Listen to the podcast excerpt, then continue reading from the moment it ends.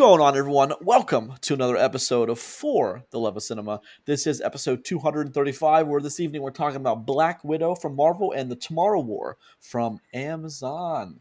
I'm one of your hosts, Grayson Maxwell. Uh, I'm Roger Stillion. And I can't phone it in today, Christopher Boughan. There you go, gentlemen. How are we, Chris? You have recovered from your sickness. Yeah, so I can't I can't half-ass the show with my w- multiple Windows tabs open, watching weird videos online. while You did sound. You sounded. You sounded like you were a day away from becoming a zombie. I was just That's dying. Is what it was. Well, did you find out what it was? Just a common cold, or what? no, I just had a really bad head cold and stuff, and Those are the sinus worst. infection, all that kind of crap for this time of the year. It Mm. sucks. Mm, Mm. How are you, Roger? What's going on? I'm at a thousand percent. Roger is firing on all cylinders, baby. A thousand It's percent. the best that I've ever been. right And, Now. and ladies and gentlemen, it doesn't look great. What did you uh, What did you guys watch this week besides what we had to watch? Uh, I started watching the new season of Bosch on Amazon, so that's nice. Oh, you, Love you that do, show. you do love I do love some Bosch. It's quality, quality in, detective in, stuff. in anticipation for the next movie we might have to watch, I have my I have made my daughter watch Space Jam, the original one. So What did she think of Space she Jam? was I I, told, I said I made her watch it. I was Ah. at home during this, so I'll go Mm, ask her. She's watching okay. it today. Okay, I got you. Got you. Well, that's a you know, I don't know. iconic for us. But kids now would respond to Space Jam quite the way that we responded to Space Jam. Probably not. She's gonna be like, "Who's this guy?" Has no idea who Michael She- Jordan You know is. what? When she sees LeBron James, she's gonna the same question. No, oh man, quiet, yeah. quiet child, daddy's watching. Sports ball. Go team. yeah, Sports ball. Um, I finished. I did all of Band of Brothers, all ten episodes. That I love Band. I gotta be honest. I love Band of Brothers. It's such a good show. That's don't- quality. I mean, I'm excited for a third third set with I uh, the wasn't- Airborne I wasn't too huge. or with the, uh, on, the the pilots. I wasn't too huge on the Pacific. It wasn't as good. Well, I think I don't know if that's fair to say to the Pacific because Band of Brothers is some of the best. It's legitimately one of the best miniseries ever made for TV. So when something falls underneath one of the best things ever, you know, I it's kind of weird to, to quantify that. is that kind of like the eighth season of Game of Thrones? It was so good for so long that it's like, well, it's hard to match up to your own greatness. No, because the Pacific, if you've never seen it, is significantly better than the end of Game of Thrones. oh, okay, that's fair. That's fair. significantly. So Yeah, that's so. I finished that, um, and then I watched Saving Private, which which inevitably led led to me watching Saving Private Ryan. I won, and then I started watching Lincoln. uh, what a, what a switch! Nebraska. no, Lincoln, the the movie that was up for Oscars, the the Steven Spielberg about Abraham Lincoln, Daniel Day Lewis. Yeah. Um, you know, one thing I I thought, and maybe because I just missed it, but the the letter from Saving Private Ryan that he that the the commander in the beginning reads to convince the others that sending eight men to five one's a, a good idea. He reads a letter from a Mrs. Bixby in Boston about she loses five sons on the altar of freedom, and Abraham Lincoln writes her a personal letter. That, that, that that's nowhere in. I, I would think that Spielberg, since he made both, would have put that letter in Lincoln, but he didn't. Um, the one thing that I always had a problem with Lincoln was uh, like Daniel Day Lewis is one of the greatest actors we have ever had. Um, for him to come in with like the high pitched voice and he's like, "This is what Lincoln sounded like," due to some recordings they found. Everybody's like, "Ah, "I don't know, man.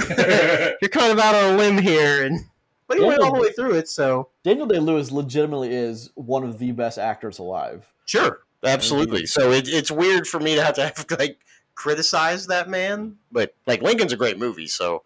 I mean, did you follow up Lincoln with Abraham Lincoln Vampire Hunter? I thought you meant the Vampire the Hunter. sequel to Lincoln. canon sequel, right The, there. the canon sequel to in American history, Abraham Lincoln, Vampire Slayer. well, what was it I was talking about at work today? We were watching back to back nature documentaries by watching the movie Rampage, Yeah. followed by the Meg nature documentaries filmed in real time. That's It's hilarious. amazing, it's What did amazing the did- camera work. Did you actually watch those at, at work? Well, well our we, break our room. break room television at work Nice. was on like TBS or TNT, and they're playing like monster disaster movies all day. That's which awesome. I mean, listen, this mindless stuff to watch when you're having lunch, but yeah, I was like, like, I remember when we watched Rampage. Like, I didn't hate Rampage. Better- It was better than what I, you thought you were going to get out of that movie. Sure. Yeah, I expected complete trash. Only got some trash and go. a little bit of fun. and that's that's the okay. thing. Look, look. When it's complete trash is bad. When it's fun trash, it's a little better than bad. Fun trash can be like a good watch. I mean, think about it. I love Starship Troopers. That movie's an abomination. I love that garbage. Yeah. But That's a good one. Yeah, that's a good example of that. that is also a document. That's a war document. it's, a documentary. it's a documentary about the war in space. Thank you. Yeah. you know, is what it is. All right, this is episode 235 of For the Love of Cinema, our podcast about movies, film, and cinema, which posts each and every Tuesday at 5 a.m. on Podbean, which then distributes to iTunes, Spotify, Google Podcast, and Amazon Music. Each and every week, we start with the box office curtain upcoming releases, what streaming trailers and movies of the week. Without further ado, let's jump into the box office. As a surprise to nobody, Space Jam: A New Legacy. Oh, Wait, what? I said pig. No. pig with Nicolas Cage about Yeah. his trafonding pig. Pig, as a, as a disclaimer, we will definitely watch Pig in one of the weeks to come. We have to wait for it to go wider release. Space Jam: New Legacy brought in a surprising 31.7 million. Uh, that's domestic, making its worldwide 54. That's not a bad take for the first week. Black Widow number two, 26.3. That's at 232 worldwide. That's not bad either. Not We're bad. Black Widow is one we're going to discuss a little bit later. Escape Room Tournament of Champions, 8.8 million domestic, bringing a worldwide astounding 13.3 million. Ooh. I know. F9 The Fast Saga, 7.6 million domestic, bringing it to worldwide to just shy of 600, 591 million. That's doing pretty well. Boss Baby Family Business, as no surprise to anyone, number five, 4.7 million, bringing us worldwide to just under 50 at 48.3. Is, is there any? Are there any Peacock numbers for that, or do we do we know if that did well in Peacock? No, they haven't said anything about it. Yeah. If I see anything, I'll let you know. I'd be interested to see if Peacock would be more forthcoming with their numbers than Netflix or Amazon. I don't see why they would be. I'd just be curious to know if they would be. That's all. I don't know. I mean, I would imagine it did it did okay, given that people could just watch it, turn it on. I mean, yeah, and you can watch it for free. And if you have kids and you're still kind of leery about going to movie theaters, which apparently is swinging a different direction in some parts of this country again. So, Well, I know that I just, on, I think it was last Monday, I saw we are going to Los Angeles is going to a mask mandate again. mask man like 100% mask mandate everywhere. This is how it started last time, so and we'll see if it really goes like that. But I mean, the rest of the country is completely open, and tomorrow the the UK opens up fully, no restrictions. So let's just hope that we're done with this. Just can we please just be done with this nonsense? I just want to go back to normal. Thank you. All right, let's take a look at the upcoming releases this week. We had Escape Room, Tournament of Champions, and Space Jam: A New Legacy, which is available in theaters or HBO Max. HBO Max. So that actually makes that 54 million pretty impressive, given how people can just watch on HBO Max as well. Yeah, I don't think it's in HBO Max though. If you're not in the United States, Oh, that makes a difference. it's Okay. like certain things get released theatrically here that go straight to Netflix and other parts of the world. So, like that's definitely a thing. So, Wait, hold on. Does a movie like Space Jam would that matter anywhere else? I mean, I, of course it does. but, Like, would that be as Korea? big? The Koreas, right? Just because they're, they're big on basketball. Yeah, That'd be- they're- well, oh, yeah, the Asian market's big on, but well, I mean, basketball is a pretty global. It's one of the most Basically, yeah. global sports now at this As a point. movie, though, maybe not. Yeah, I don't know. Interesting. So yeah, okay. So that's available there next I mean, week. when you say 54 million worldwide, I'm assuming that's what United States, Canada, Mexico, probably to start with. Because I mean, LeBron James, global superstar. So Yeah. Yeah. So we'll see in the weeks to come how that opens up. July 23rd, next week, brings us Old, the M. Night Shyamalan movie, and Snake Eyes, G.I. Joe Origins, which I got to be honest, I saw the new trailer again uh, in front of Black Widow. I don't, this is, a, I mean, we've talked about this before, but it's odd time for Snake Eyes, G.I. Joe origin story, unless they're going to follow it up with more. But I mean, I just don't see that happening. It, it, it, it's kind of a throwback to those Roger, you remember, of course, before the MCU became this massive, you know, narrative that runs through the whole thing. How like some summers you would just get like a second X Men movie, and then you then sure, two summers later you get a Fantastic Four movie, Neverland. It just kind of reminds me of that. How like that's like a big movie for the time, and then it'll go. hey away. kids, stop all the downloading. I'm a computer. I'm a computer. That's all I think about when I think about GI Joe anymore. Is that bad? the, most, It's- the most lines in the movie, so it's good. All right, July 30th, Jungle Cruise. And if you watched Black Widow theatrically, Emily Blunt and Dwayne The Rock Johnson personally thanked you. Oh yes, the trailer I did. I for forgot Jungle about Cruise. that. it was nice. So, like I took it like the he pointed at me. Yeah, like- absolutely he did. No one else in the theater but you. Just me. August 6th. right? The the new Yes. Suicide Squad, August 6th. August 13th, Don't Breathe 2, Free Guy, Respect. August 20th, Finch, Paw Patrol the movie, The Protege, Reminiscence, which Reminiscence, that movie with Hugh Jackman, Mhm. is theatrical and HBO Max. Is it? I didn't know that. It- Okay. It is indeed. And then August 20th, finishing out August is The Candyman, the Yes. remake Alright. of the old horror slasher. So there's two movies I want to talk about on the slate, and they're two completely different movies. So bear with me for one second. First thing I want to talk about is Don't Breathe Two. Um, you guys ever watched the first Don't Breathe? I movie? love I love Don't Breathe. Okay, Yeah. that's not the Quiet Place guy. No, the Don't Don't Breathe. It's a decent movie. It's about a blind guy. Um, you know, taking. He's kind of crazy. being blind. Yeah, not really. Okay. Yeah, but like killing, killing things. Um, it's an interesting movie. Um, it's not for everybody, but it's not bad. It, it's it's very watchable.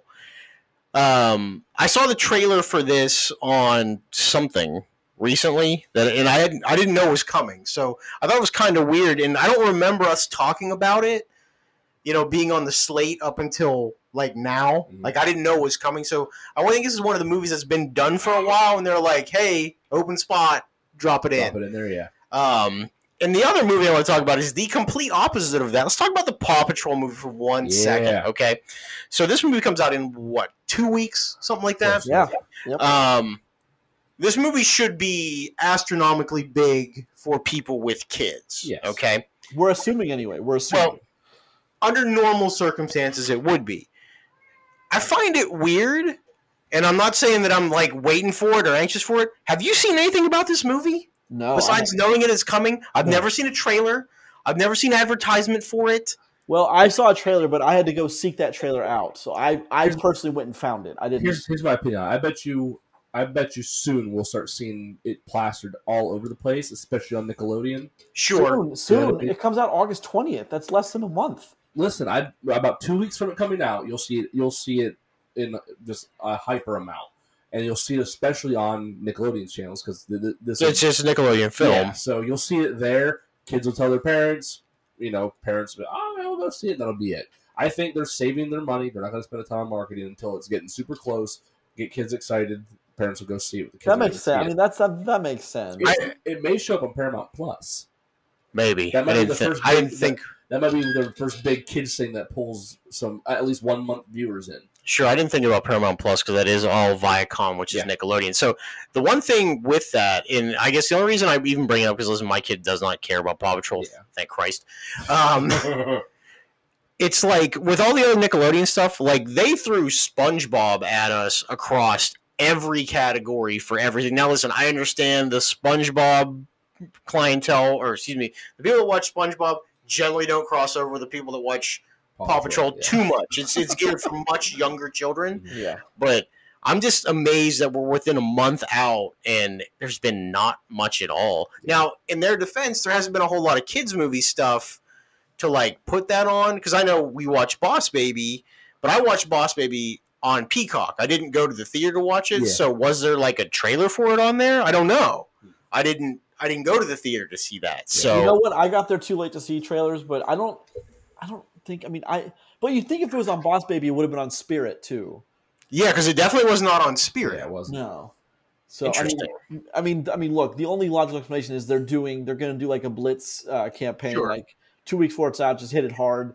That's what I said. I mean, I, I, I still think it's you know, that's what I said. It's what you said, but You said that, Chris. Yes. Yes, of course. But it's still going to do massive numbers. I would. Oh, I'm imagine. sure. I'm sure it'll do great. oh wait, let- let's calm down on the massive numbers thing. I think it'll do well. I think it'll do it'll do big kids movie numbers. Here's the thing though, some kids movie numbers do massive numbers. Yeah, One of the one of the things that we always used to run into in the late summer, early fall time at working at a movie theater was there was always something that would come out in like September, like a kids movie, like a Hotel Transylvania or something, where the movie's not really great and it does absolute bonkers numbers just for where it's at. Yes, yeah. because there's not there's no real reason to tell your kids no, you're not doing anything else, and you know it's going to be an okay kind of movie. I don't know if that's really where Paw Patrol sits, but Paw Patrol was like a huge kids, like giant kids thing. yeah, but so it, it is a young kid. It is a show. young- yes, So it's a that- little that's the different than, thing. Like a boss baby or a troll Sure. or stuff. So Well, we'll see. I mean, we'll see how it performs when it when it comes time. But I mean, we're assuming it's going to do a good to decent to amazing numbers, somewhere in that big span of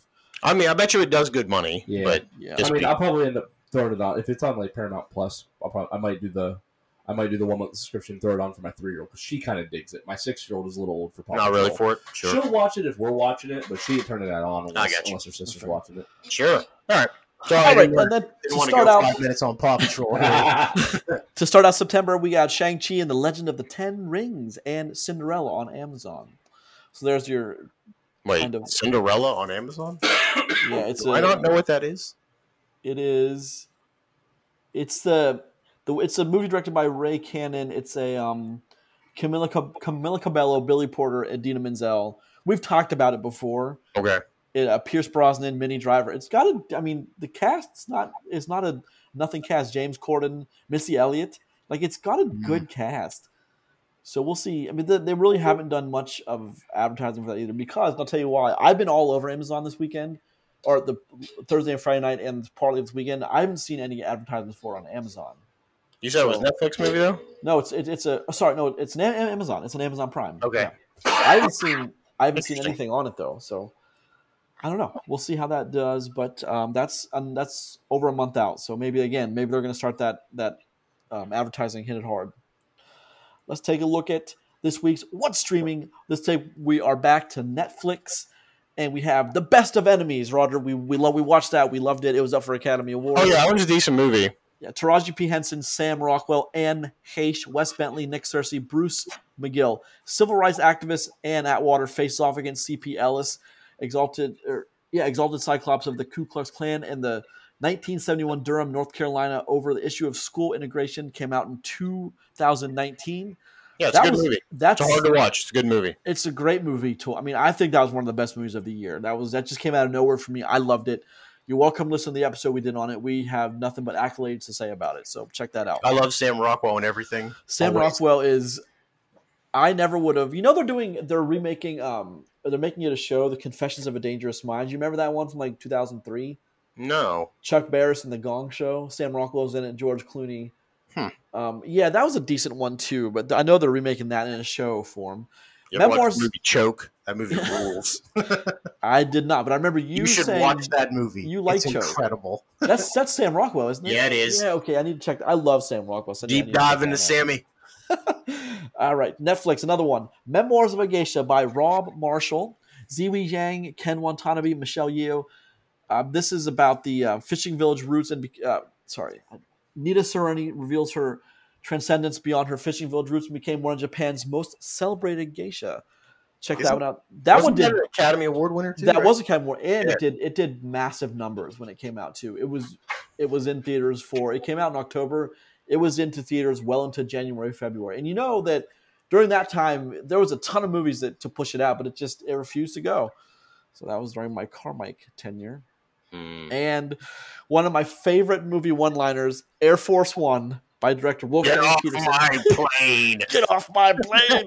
That's so terrible. Yeah, but it's amazing. Harrison Ford, Gary Oldman, Glenn Close, Wendy Crewson, Liz- Liesel Matthews, Paul Guilfoyle, William H. Macy, Tom Everett, and Dean Stockwell. You remember the, the, the plot. Communist radicals hijack Air Force One with U.S. President and his family on board. The vice president negotiates with Washington, D.C., while the president, a veteran, fights to rescue the hostage on board.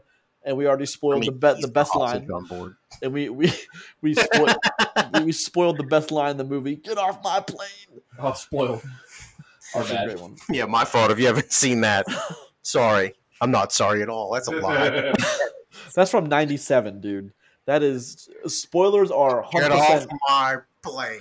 Spoilers are 100 percent okay with the '97. Yeah, for a 25 year old movie, it's fine. hey, did you know Bruce Willis was dead at the end of Sixth Sense? Boom. Spoilers. but at the time, You know, that's a, that was a pretty massive. this day I've Yeah. still never seen that movie. Yeah, really? Yeah, That's I one of I his. find that odd. Yeah, yeah. That's one of uh, Shyamalan. That's what put him on the map. Well, hey, that was actually a spoiler for Chris. Then sorry. Yeah, if you ever watched that movie, I may have just ruined it for you. but it's, Oh, it's still yeah. worth. it. It's still absolutely worth a watch, though. yeah, it's a decent, good. decent flick. I'm good. You ever watch Signs? Yes, Okay. not as good. Signs I have real issues with, like, why do the aliens want to come to a planet where they can't have water? Yeah, it's like know. our planet's like eighty five percent water. I know, Yeah. and it rains. I don't. just as a quick aside before we get dig into the to, to actually talk about the stuff, I had someone tell me that The Village is one of their favorite movies the other day. That movie stinks. That is Look, look. Um, here's the thing about the village, though, is it's not terribly written. It just was executed a little weirdly. But if you, I mean, I can understand why people say that. There are some people that really like the village, and I got nothing against that. It's just for me, it was for M Night. It was just a big. It was one of those people are going to love it or they're going to hate it gambles, and it just didn't turn out the way. Yeah, there are people out there that love Transformers. So that's a good point. Thank you for poking me, stabbing me in between the ribs. Appreciate Hmm. that. All right, let's talk about some Weird. trailers. Let's talk about Mark Wahlberg's um, Oscar attempt, Joe Bell. that has to be what this is, right? Like, and listen, I want to premise this. The story behind this might be an incredible story. This has got to be Mark Wahlberg looking for some Oscar nods, right? I mean, of course, but I mean, it's not. Listen, he's out eating the bear heart in the, in the woods, so good on him. Yet. But this is so Joe Bell. If you've seen the trailer, is Joe is played by Mark Wahlberg is walking across America, and he's joined by his son, which you find out in the trailer is not a spoiler. His son has already taken his own life, and this is going to be kind of a. He has to re- come to grips with the fact that his son came to him, told him he was gay, and he just said, He was getting bullied and he never helped him, and he's got to live with that. And this is his story about how he copes with it. "But I mean, look, I mean, I'm this sure it's is- going to be incredibly depressing. Uh, but yeah. but I'm sure it's also going to be a good movie. you know, I mean, shit, I hope so. If it's going to be depressing, it better be good. you know, it's funny how how often those. Depressing and bad is the worst combination. But you know, you know, it's it's a, it's kind of funny how how often those two coincide with Oscar winners. It's like depressing and Oscar winner. Like it's very funny how those two always Listen, intersect. I would like to make a statement ever since Palm Springs was robbed of an Academy Award that they don't care about funny things. Preach. They just do not care about funny things. They, They never not. will. They never have. I just had a conversation with someone today about uh, Wind River, about it being one of the best movies I've ever seen. The But I, movie is so depressing. I cannot, you cannot watch that more than like once every six No. months. Well, so you said you just uh, for fun was like, I'm going to watch Saving Private Ryan. I love that movie, dude. That movie is depressing. Yeah, that's like a once every three years watch. Yeah. It's a, it is, it's, it's a I'm very not heavy casually movie. popping in on a Tuesday, be like, "This is what I'm watching tonight." No, It, it, it is a very heavy movie. I'll, I'll give you that. It is. Well, it's, it's like one of those things where like, if I'm if I'm channel flicking, and all of a sudden you know like I see Forrest Gump on, no matter what point Forrest Gump is on, I'm watching the rest of that. sure. Saving Private Ryan, I'm scrolling. There's like, nope, not today. Not ready for this today. Mm, Nope. I don't need this. I wasn't mentally prepared to watch this horror fest. no, It's a good movie, though. I mean, it did It win is. Best Picture, so It is. yeah, of course. The sound, on, the sound on that movie alone is a ten. Sound design. it's a, it just it's a hell of a movie. It really is. Let's talk about Queenpins, Roger. I'm, I'm curious to get your take on the trailer for Queen Hold on. Pins. I'll speak for me and Roger on this one. I think, All right. and this is going to be eloquent. So strap in. Oh my goodness. Now- he did a really good job about putting in the words. As, as, as, a, as a matter of fact, that was interchangeable from Chris and you. I, I don't know who's voiced that. If you recorded that and played it back ten years from now, I'd I, be like, um, I don't know who that is. I, we were watching this trailer, and I was like, "Ugh." oh no, this one doesn't look. Great. You know what? You know, I, listen. I want to give this movie some props though, because it does have Vince Vaughn in it, playing who seems to be Vince Vaughn For a again. second, it was almost funny. Well, when he was just like, he's like, "What do you do? Take mail to people's houses?" He's like, "No, that's a mailman. I carry a gun." Yeah, Like I thought that was kind they of carry funny. a mailbag. I carry a gun. So this is this is about a great coupon hi- caper, I guess, where the women are making coupons and selling them to people, and then and then they get found out. The FBI gets involved, and then this is just I mean, it's a, it's a weird catch me if you can type deal. You know, You think it's going to be that clever? I bet it's not. no, not at all, not, not at all. But I mean, I we love all just brought "Catch Me If Catch Me If You Can," a great movie, down to this level. oh man, Oof. not a good look. Well, Steven I- Spielberg, Leonardo DiCaprio versus Queenpins. now hold, uh, hold. I mean, but in his defense, Kristen Bell, uh, Vince Vaughn, Oh, Paul Walter Hauser, who he was, um, Roger, we, what, the Clint Eastwood movie, the Yeah. guy who saved the Richard what's Jewell. Yeah, Richard Richard Jewell. Um, Joel McHale's in it. Annie Mumolo. I can never say that name. Uh, I mean, I don't think it's going to be terrible. I think people are going to like it. I think it's going to have a certain audience, and it'll find that certain audience. Uh, sure, Okay. but I mean, if but you're not gonna. But the movie, you don't watch Queenpins to get in a. You you know what you're going into when you're watching Queenpins, right? I'm actually very know. intrigued by the fact that this is a true story. so, I mean, no, I, I listen. All jokes aside, I mean that seriously. Like, some people ripped off somebody so much that this became a movie. I like the balls of that. Yeah, yeah. It is listen, interesting. y'all are going to run a coupon scam for millions of dollars. You couldn't just stop. No one ever just stops. Idiots. No, idiots. Queenpins, check it out. Watch the trailers, say for yourself. Coming soon.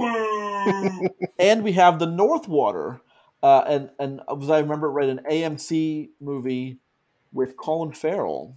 All right, so this movie also looks very depressing. Well, it's it, it, but the, the source material is also Very depressing. yeah, but I don't think Can I you're get that on a loop so I can just touch it and just be like, very depressing? I don't think you're being fair to. I need sound loops here. here. That's what I need. I don't So, think like, you're being fair to it. Okay, You can be like, push the boo button. It'd be like, boo. this is this is a miniseries that debuts on AMC. Uh, it is Colin Farrell. It is. Wait, this is a mini. This is a miniseries, Yeah, not it is a, yeah, it's a not a movie. miniseries. Oh, okay, I, I guess I did not. Did it that? say that? No. I. Okay, my fault. But Colin Farrell, Jack O'Connell. it still looks depressing. It sure as hell does. But I mean, it's here. I'll read the IMDb description. So you telling me it's six hours of depression instead of two and a half? Well, look, look, hold on, hold, hold on. Now we get we get really good we get really good miniseries from just as recently, for example, from Marvel. So there's- Sure. there's, no reason why we can't get a really great miniseries of six episodes of, you know, of this, which is the Northwater tells the story of Patrick Sumner, a disgraced ex-army surgeon who signs up as a ship's doctor on a whaling expedition in the Arctic. On board, he meets Harry Drax, the harpooner, uh, a British kill a British killer who, among has been shaped to fit the, har- the the harshness of the world. So I mean that's you know what you're getting when you go into this. There's you, you're not just going to turn this on in a fun like oh let's watch this tonight. You definitely This know what you're ain't going to be a knee slapper. no, no, but I mean it's if you watch the trailer you'll understand the audience it's shooting for, and for all we know it could be great. It really could be great. A- AMC has a pretty good track. They, AMC did um The Walking What- Dead. The Walking Dead. They're, they're, The they're- other Walking Dead, the third Walking Dead show. Yeah. hold, hold hold on a second. Where was Mad Men? AMC. AMC. Yeah, That's- AMC, Mad yeah. Men's incredible. I will never. Yep. no jokes. Mad Men's incredible. So, do you have any reason to not think this is going to be the same caliber? Mad Men was a show. This is a mini series. Well, no, listen. I, I don't. I want to be fair to it. Listen, I hope it's good. Yeah. Because if it's something else for me to watch, I'm always looking for something to watch. Especially It- something good to watch. It watch. can be super depressing, but still be good. Sure. We gotta stop saying depressing. I mean, depressing brings with it its own little thing. But I So mean, listen. Can we talk about what's really important that's happening this week? what's happening this week? Rob? Uh, Tell Ted us. Lasso comes out. Oh hell yes, it does. No, hold on, the Olympics. hold on, Chris. Right, Are- right. And the Olympics. Chris, are you caught up with Ted Ted Lasso? No, not at all. I will make Oh. sure you're caught up. Oh my goodness, dude, it's a quick watch, man. It I really It is. know, I know. It's just it's so much. I have so many things to watch. Do you want to be filled with incredible joy? I do. Well- I enjoy that. Make a sacrifice. All right, well, whatever. I'll I'll, I'm sorry. How dare you want to be happy? I'll spend less time with my kids. yes, to trust. no, hold on a second. It'll be better. Don't don't. Ah, it'll be don't- okay. It'll balance it. The joy that you'll bring from Ted Lasso. Now, now, hold, hold, hold on, hold, hold on a second. Let's be fair. Don't spend less time with your kids. Spend less time on World of Warcraft. You make your own choices. Don't listen to him. Don't play as much World of Warcraft this week. and get caught up on the one of the greatest Hey, shows. hey, hey, No, you do what you do. bro. listen, when Daddy doesn't play World of Warcraft, Daddy gets slappy. All right, Oh my goodness! You and are everyone's so- and everyone's depressed in the house. See, look what you've done, Grayson. You've ruined everything. I'll, I'll take a picture of them holding up a sign that says "Thanks, Grayson." that, that's what that's what they called me in high school, the ruiner. No, no, one- no one called me that. they did. No, they didn't. No, that no one did that. Oh my goodness! Stop it! Stop it! All right, we're excited for those. Um, let's talk about. Let's take a few minutes talk about the end of Loki for one second. So, uh, time's all jacked up. time's is jacked up. We were we only got Super jacked up. Is anyone surprised that the show Loki ended by something getting jacked up? Though no, of, of, of- No. of course not. You know, so oh, before we before we dig into Loki for a little bit, and I don't want to spoil it for anybody who hasn't seen it because it did just come out. Um, I am more surprised of anything, not about how Loki ended. I was very, I'm very okay with how Loki ended because it doesn't really end. I just I will premise that. I was more surprised that they were immediately like Loki will return for season two. That's what I was more surprised with than just hey, let this sit for a while, let the repercussions filter through the MCU. They didn't do that. They were immediately were like, this will be another show. Because listen, Falcon Winter Soldier and WandaVision did not say that because they're bigger picture MCU. Yeah. So, yeah, there's that. Well, so imagine a world where this, where like Loki season one is here, right? Mm-hmm. The current Marvel phase, the new one we're about to run into with all these movies, was here, Yep. and then Loki season 2 is Mhm. out here, and no one can see me besides Roger, but it's basically gonna pull. a He's line. drawing a magical line. Yeah, it, it's like like the, the the linear line is gonna be Loki. Are you drawing a timeline? Loki season, Loki season one and season two bridge everything that happens in the next Marvel phase and kind of puts a cap on each end of it. I can see. I can see something like that shaking yeah, out. I think so. Well, especially because we know the one thing with the timeline is every timeline piece there are multiversal pieces with the variants and stuff. Yeah. And we know that Doctor Strange is going to deal incredibly with the multiverse, so I bet you we see a little bit of Loki in there. So yeah, well, because because this could be because we don't know who the big villain of this this bunch of Marvel movies is going to be or I being. think we might now. Well, that's the thing. if you watch, there's a good chance that this could either be near the finale of this phase of Marvel, or the very end of this leads into the next big big piece that could be this villain for the whole next you know pieces of, the, of the, all the movies. Because this guy can pop in anywhere, right? Yeah. So he could be the villain for everyone, and it doesn't make sense to them in the world they're experiencing. But it will make sense to all of us who've seen Loki because now he's just everywhere. Well, here's the thing about that is as this ends, the Lokis are the one that make it possible for this guy just to pop up anywhere. That's what's so Sure. interesting about it. Yeah. Which, or again, this could just put a nice little bow on this whole phase of Marvel that we're about to do. Sure. And it, it th- th- this is the season finale, so there's only six episodes. See, I, I, I appreciate little short six episode you know seasons. Six I appreciate that. 40 to 40. Fantastic, fantastic show. Yeah, six episodes, 40 to 45 minutes each. Um, Yeah, Loki's pretty great. solid across the board. I don't want to spoil it for anyone, but if you've not seen the ending of Loki, then just prepare yourself for a very large shakeup of how of how things are going to go. Don't be And- afraid to pause and rewind and, And Chris, scenes I know because you're I know you're with me with loving Owen Wilson. If you loved him in the beginning of the show, this episode you're guy. you're gonna love Owen Wilson in, in this episode. Love Oh, yeah. him. Great, great, great. He's not just not that guy. I don't know. So something just as a quick aside for the Marvel stuff, right?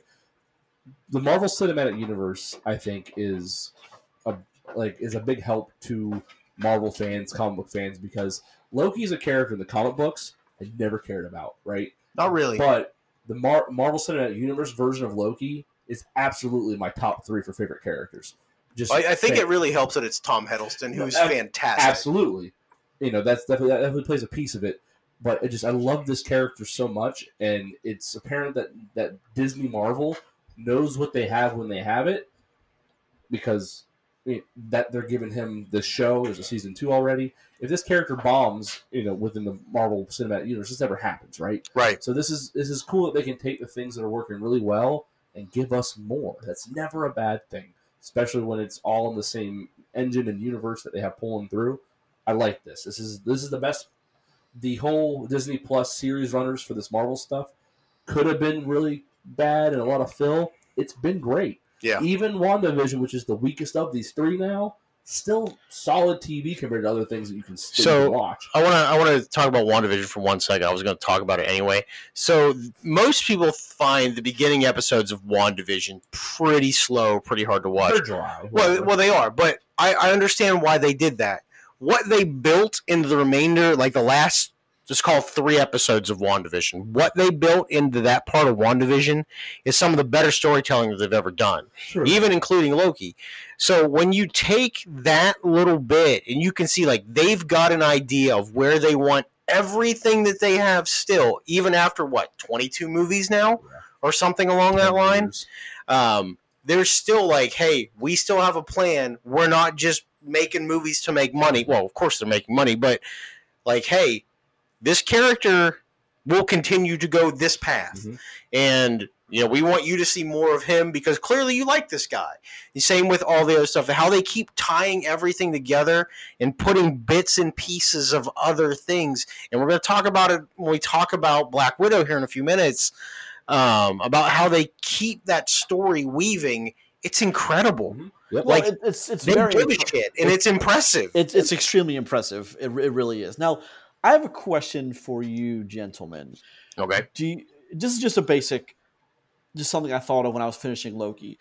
Do you think, um, if the pandemic had never happened, because you guys remember we we we we sleuthed it out, or Roger, you did. I was called to work a show in Atlanta that I couldn't get to because I'd already I'd already committed to a show in North Carolina, but we're pretty sure that was.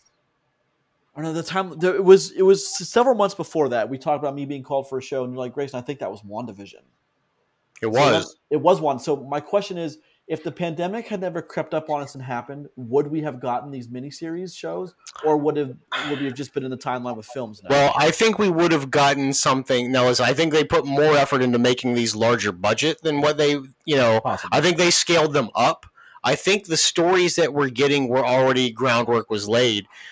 Um, I don't want to talk about other things I know you might have missed out on, but I'm pretty sure the other thing you missed out on for Marvel that was filming in the UK was Doctor Strange. You can wash that out later if you don't want to talk about that, but I'm pretty sure that was a thing too, No, no, right? no, yeah, we we I, I got a call for several different Marvel films, and then uh, Roger's like, "You didn't take either." Well, I, I'd already committed to another show, and I didn't want to. Listen, I, I I just wanted to bust your balls, but yeah, the one in Atlanta was definitely WandaVision. But that was that was the timeline worked out, and you did some sleuthing, and you and you figured that one out. I'm very So- smart. anyway, so that's just to, to me. I wondered. I wonder if they ever meant to, or they just saw an opportunity because then they, they knew people were going to be at home for months, and they put something because WandaVision couldn't have taken much from from inception to getting some episodes on. And remember, they're weekly, so they can they could still be working on episodes as episodes air. It's true. Um, I, I don't think that WandaVision could have taken much because the the sets are all it's all one set or one big set in one location. They could just build different sets in one location. I mean, it wouldn't have taken much. And then, of course, Captain Falcon, Winter Soldier. Were, I keep saying Captain Falcon, Yeah. Winter Soldier. Falcon Punch! yeah. No, Um, Smash Brothers? No? yeah, no, that, that used to annoy me so. But getting killed by Falcon Yeah, Punch. because he'll knock the shit out of you. Yeah, and you're you're just floating away and you can't make it back to the platform. Yeah, yeah, yeah. Uh, anyway, so that was just my deep dive into the, a little bit of a deep dive. It's just Yeah. I don't know. I don't think that was ever their intention. They they just saw an opportunity and took it. Now Disney may have come to them and said, "Can you please make shows, get people to subscribe to Disney Plus?" I, I don't know how that went down, but I think they're doing a pretty good job. yeah, they're definitely not wasting any time. They're, I mean, Anybody that want that wants more Marvel isn't unsubscribing to Disney Plus. I think that just you know that's exactly what they want out of that. yeah, that's that's um, that's probably pretty accurate. Yep. So okay, so we put a little bow on Loki. We're excited. We like it, and I loved it. Which is for for me to say I love a one of these shows is really something. But I love. It It was really hard to say how much we all loved uh, Falcon Winter Soldier Yeah, because of the excellent television that we Well, got. no, that was good, but I didn't love it like I love Loki. I just the first thing I just like love, It's love, okay love. to be wrong. Thank- Thanks, Roger. Appreciate that. All right, let's take a little bit of a jump to the Amazon original movie, The Tomorrow War. Okay. Wait, hold on. This is this isn't this isn't the number one movie this week that we're gonna talk about. Nope. I'm just kidding. We always do the theatrical last. I know. He's just Okay. messing with you. Oh, okay, great. I'm unable to discern. Oh, Yes. Shut up, Chris. Shut up. Shut your face. All right, all right, here we go. Things All right. are going great today. The Tomorrow War came out this year, actually very recently. It was directed by Chris Came out McKay. tomorrow. Ah, ah, ah, ah, I see what you did there. I'm was- sorry I did that. It was it was directed by Chris McKay. Now this is the same Chris McKay that was in the um, that has had a lot of success uh, in the past. He did the Lego Batman movie, the Tomorrow War, the Lego Batman movie. Uh, oh, sorry, Lego Batman movie two and Lego Batman movie. He'd done some Robot Chicken. I love Robot Chicken. He's he's he's been, a, is fantastic television. he's been a busy guy lately. So this is what we've got from him now. So the the, the Tomorrow War. It's surprising to me on a couple different levels, but the cast: Chris Pratt, uh, Yvonne, Strz- I can't pronounce this, Strahovski, J.K. Simmons, Betty Gilpin, Sam Richardson. Roger, why don't you tell us what the Tomorrow War is about? Short version of the Tomorrow World story is legitimately in the finals match of the World Cup. A Most televised on television. That's exactly right. That's why I understand why they did that. Yep. Um, they a bunch of people kind of teleport back from the future, you know, land in and say, "Hey, thirty approximately thirty years from now, we're engaged in a all-out you know humanity extinction level war with these crazy monster like aliens Mhm. And everything kind of speeds up from there with implemented uh, worldwide drafts. They send people in for seven days, um, and the story picks up with uh, our buddy Chris Pratt, who is some sort of engineer, but also a high school teacher, former military. Um, He's trying to work. What is it? It's not NASA. Where is it? It's um. he's He's trying to work at like Cal State Lab or something, some big time Oh, laboratory. he's, Dream- yes, it's he's his dream job. So he's trying to get up for that, and he does not get chosen. Uh, Unlike- doesn't, on like the week before Christmas too, which is a Doesn't- doesn't really know what to do. Uh, but the real thing is, Chris Pratt is a, is got to be a moment of discussion for this, and his daughter is actually excellent. Sure. Um, played Young by daughter or old daughter? Daughter's daughter. both daughters are really great, but the the well everyone here's the here's the thing about Chris Pratt though is everyone in this movie outacts Chris Pratt, but that's that You shouldn't be. so? A, Think? I, I I really do think so. I mean, listen, J.K. Simmons outacts everybody ever. Yeah, So a damn man. So he's he's the one I'll give to you. I don't think Matt I out acted by anybody else. you know what though? I, I guess maybe I see what Grayson's talking about. There are some scenes where his daughter, the the older version of her, definitely is outgunning him. Um, probably because she's smarter She than him. more- well, she also gets the more emotional line, like Sure, dialogue. yeah. right. yeah, her story is his her story is better than his story. Yes. So um, that I'm okay with. Um, the one thing, and I can't really gloss over this because it's important. So he gets drafted, and for a wave of draftees, a certain wave, they didn't say what wave, but they do a check in the future to see who's already dead by the time the aliens get there, and they draft those people first. see that's what Which see, that's, is interesting and very depressing. you see that's that's part of the that's part of the science I thought you guys would really enjoy is at least that kind of makes sense in a weird way. So this movie, when it comes to sci-fi science, is a little bit sketchy. Now, I'm not going to be the guy that's like, oh, you know, I have a physics degree. This is not how wormholes work, or blah blah. blah. I won't be that guy. Yeah. I do appreciate that when they're in the so he gets drafted into the research part. Like they do like a regular like basic grunt level Marine Corps draft, and they draft other people to the research division. These people have a special role. They already would have been dead in their timeline anyway Mhm. to go and move forward to help develop something else. Okay.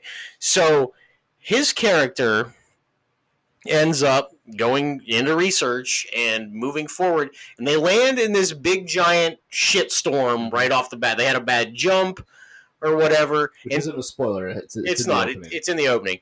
Um, but one of the things before they make this jump, you can see something is not quite right.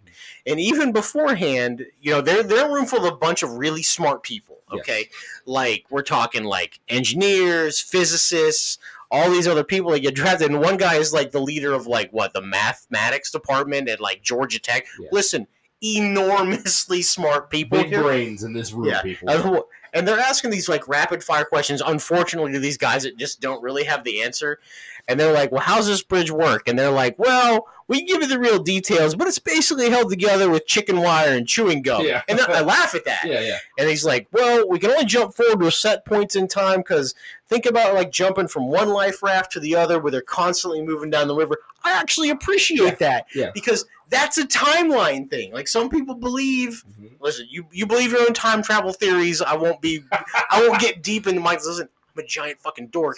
I have a lot of them. Um, like that's one of the things. Like as time moves forward, you have to continue move forward in the future. Like that's one of those linear timeline Yeah. things. And the guy was like, "Why don't you just build other rafts?" And he's like, "We can't." It's- like he just gets real serious. He's like, "We can't." well, Yeah, well, so- He, So- he, he says that that you know we were lucky that we could create the one that we did. yeah, we're barely hanging on Yeah. here. So, so okay, well, the, the the the takeaway here is humanity is fighting a war. It's Bad shape. You know, it's we are 100% losing. Yeah, it's one hundred percent losing this war. There's little hope for any kind of a future. What did they say? By the time they come and get the research people, they're already down to like half a yeah, half a million people. Five hundred thousand humans left on the planet.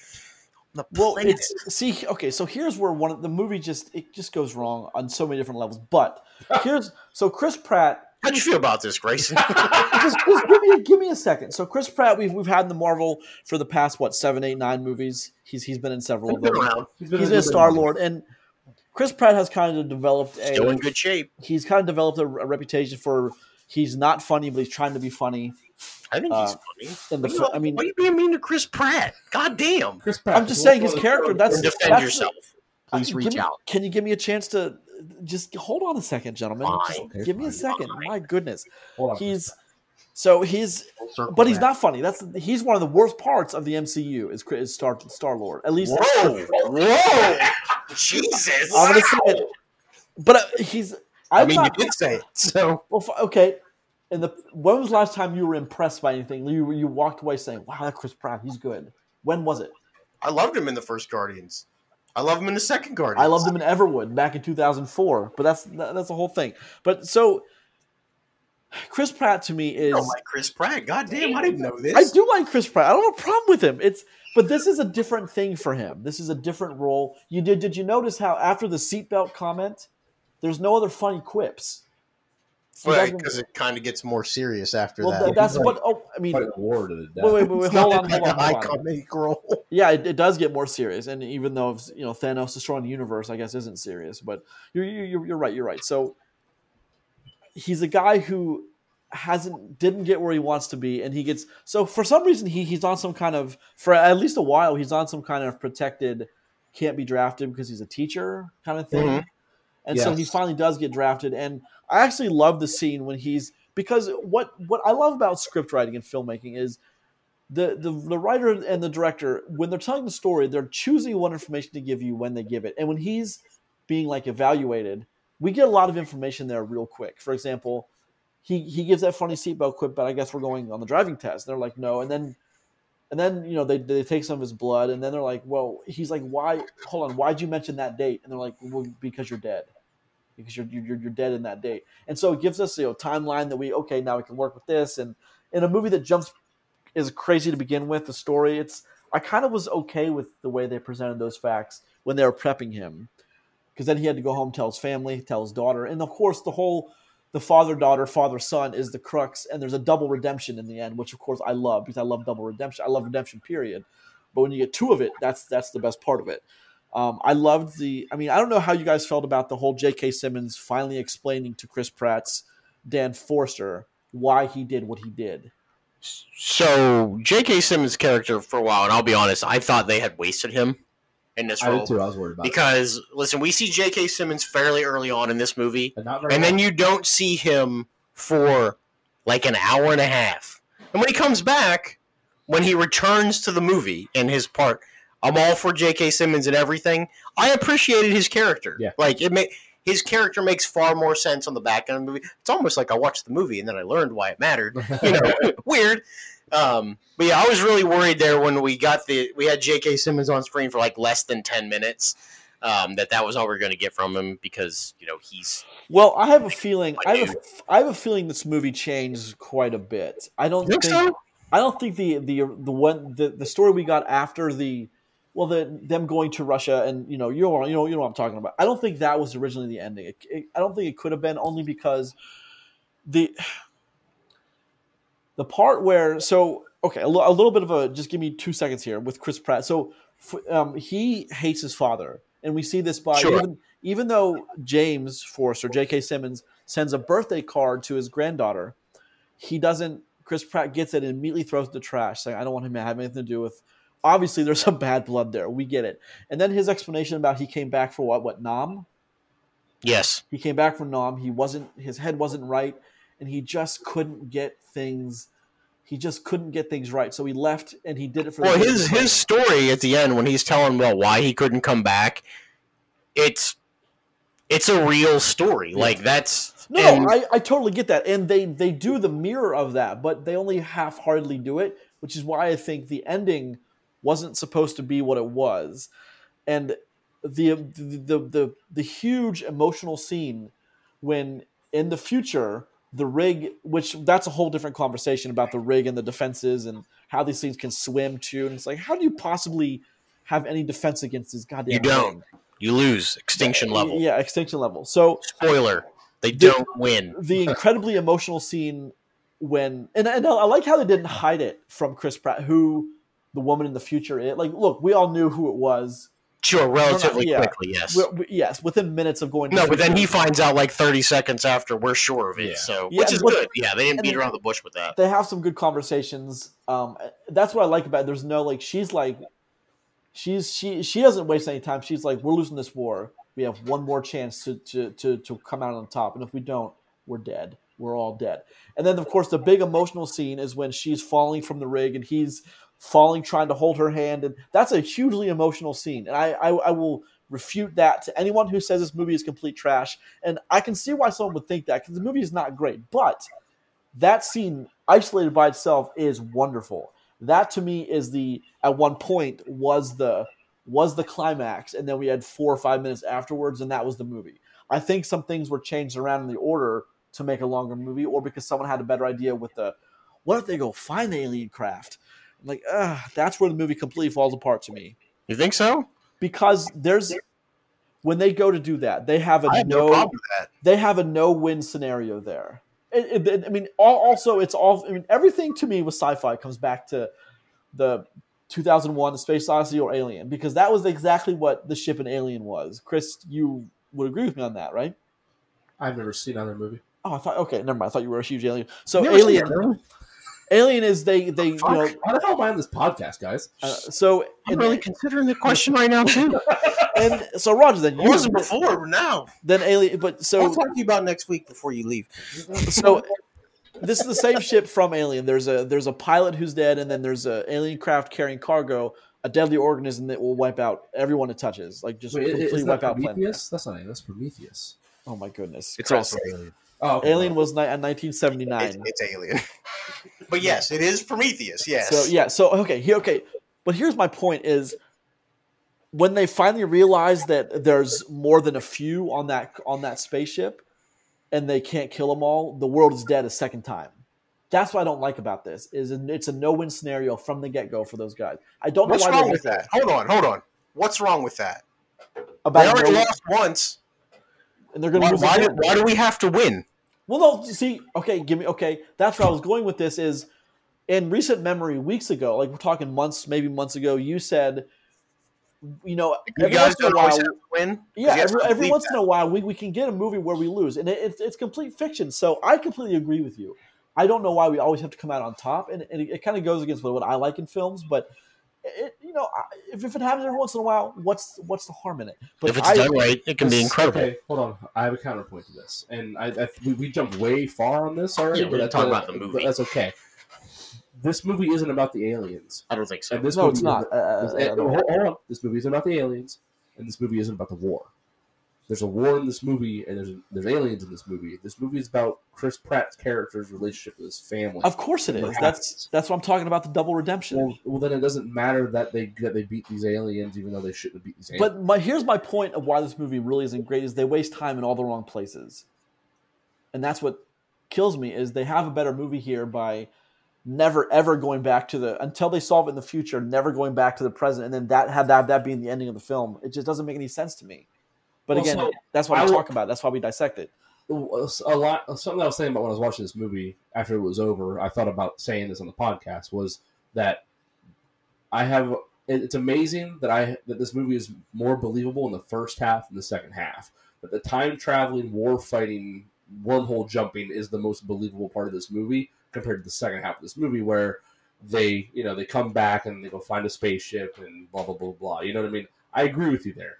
That it, it's a tough sell when your time travel war is more believable than your I found an alien ship in Russia because of volcanic ash. Yeah, I mean, hundred percent. You know what I mean, but there are so many flags there that I just chose to ignore. I mean, like you, you can't just fly anything into Ru- Russia. Will I mean blow you out of the air so fast. no, no, no. Listen, the undetectable had to had to fly low. That's why. That's why his Yeah, dad's it's When fine. fine. J.K. Simmons Yeah. comes back. I, I get it, but I mean that whole thing was And then, and it then, just and then came out of those, two, and then those two fighting the female all alone on the tundra, cool as shit. Yeah, they're dead. But But the Queen alien. I mean the Queen. Incorrect. She's dead. I saw the movie.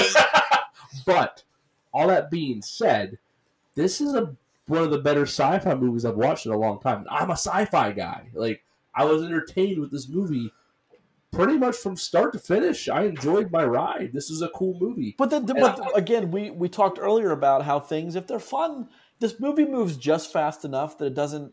You're not asked to like really reflect on what you've seen, and I kind of dig that because Isn't that what I'm doing right now? but that's whoever was editing this they figured that out pretty early on in Maybe. editing this because i mean it moves so fast that and they've and they, in, in any of the combat situations they never have any any no one ever has any shot Th- those those aliens are too big too strong too fast Well, so i don't you know, why they keep that's the whole thing is That's why they're losing. well yeah of, of course but they, Devastatingly. But they also never but they also never really have an object they never know what they have to do Well, They so that's that's not entirely true. The one mission they get dropped into, they end up they're supposed to get from point A to point B to collect some samples. Then it becomes a search and rescue mission. Find out all those people are dead. Then it becomes an immediate extraction. Okay, that's how that's how missions work. Sometimes you change on the fly, get in, get out, and then. But I mean, that's not even really the part because he does. They don't do much military stuff once he gets established in with the sciencey side. The only thing that they do is they go get the female or queen or whatever you're going to call her. Is she the only female? Do we know there's- this? There's multiples. There's Okay. multiple. So but she's she's the queen she's like the one that gives That's life no, she's a female. They don't call her the queen. I do. Rare. Yeah. She's just a female. Um, i don't they, think there's they- more than one though There are. I watched the movie. Yeah, so I when I was reading about it, no, someone no, there, because they say it during the thing. Females are very rare and Oh, much okay, more okay. They okay. do. You only does. see one female. She's the only female we see the entire movie, but there are multiple females mentioned. Um, but yeah, the only other time you see him really jump into combat is when they go extract the female, Yeah, and true. it gets pretty shitty. Uh, and I actually thought that was kind of neat how they're like dragging her, they're like jumping to try to catch her. I thought that was Oh, kind of cool. Yeah. Um, but yeah, like I don't really have a problem with any of that. Like this to me is popcorn sci-fi at its best. Well, it's, it's, Um, it's like I said, a- as a, as a lover of sci-fi movies, this movie was pretty good. I've seen way worse sci-fi movies Oh yeah, in the last year. absolutely. Listen, it looks pretty cool. The story's okay. They're And- believable. yeah, it's semi believable. Um, I don't know why we why you think it's not better than what it is, but I mean that's that's your call on that. I don't think there's anything really wrong with this movie. It's probably longer than it needed to be. Um, that's really the only gripe I have with it. Listen, it's it's not an Oscar winner. It's never was going to be that. This is hey, it's Fourth of July weekend. You guys want to see aliens get blown up? Hell yes, I do. And that's what this movie is. Here's some quick facts about the movie. It's better than you think it is. It's more fun than you think it is. And the viewership numbers are better than what, what we thought it was going to be. Actually, it's doing pretty good viewership number wise. Um, I did see that, and it's already got a greenlit sequel. So right. yeah, All right. so there's that. well, like, what is it? What is this? What do we? What is the sequel? Well, bro, well, well, bro, if we can time travel, we can have a sequel. Fine, yeah. I get it, but like, well, and, and here's the thing: the, the sequel could be the fact that they they unearthed this ship 30 years ahead of schedule. Think about it, mm-hmm. because this war doesn't start until way later on in their future. But they actually go and find the ship instead of these things thawing out and digging out. Yeah. So they may have began Their timeline has changed. early. Yeah. So they've altered everything. the The future that was going to happen is no longer a possible future for them in this timeline. Well, in one really damning, not damning, one really commanding factor in this is if we invented time travel 30 years from now, that means we can invent time travel now. And also, a lot of these people have this tech. J.K. Simmons' Yes. character, for example, he has a whole freezer chest full of these armbands. Yep. You see them. Yep. So there's there's the possibility, and and, And there's and there's people still here that were from the future. and he's a very and he's a very very you know screw the government kind of guy. Yeah. He could use that tech immediately to start black market selling that kind of stuff, and it gets in the wrong hands. It's, we have a whole different movie. I think it can be very interesting what they decide to do with the sequel. This, like, I enjoy this movie. Listen, I understand it's not great. It's not going to win an award.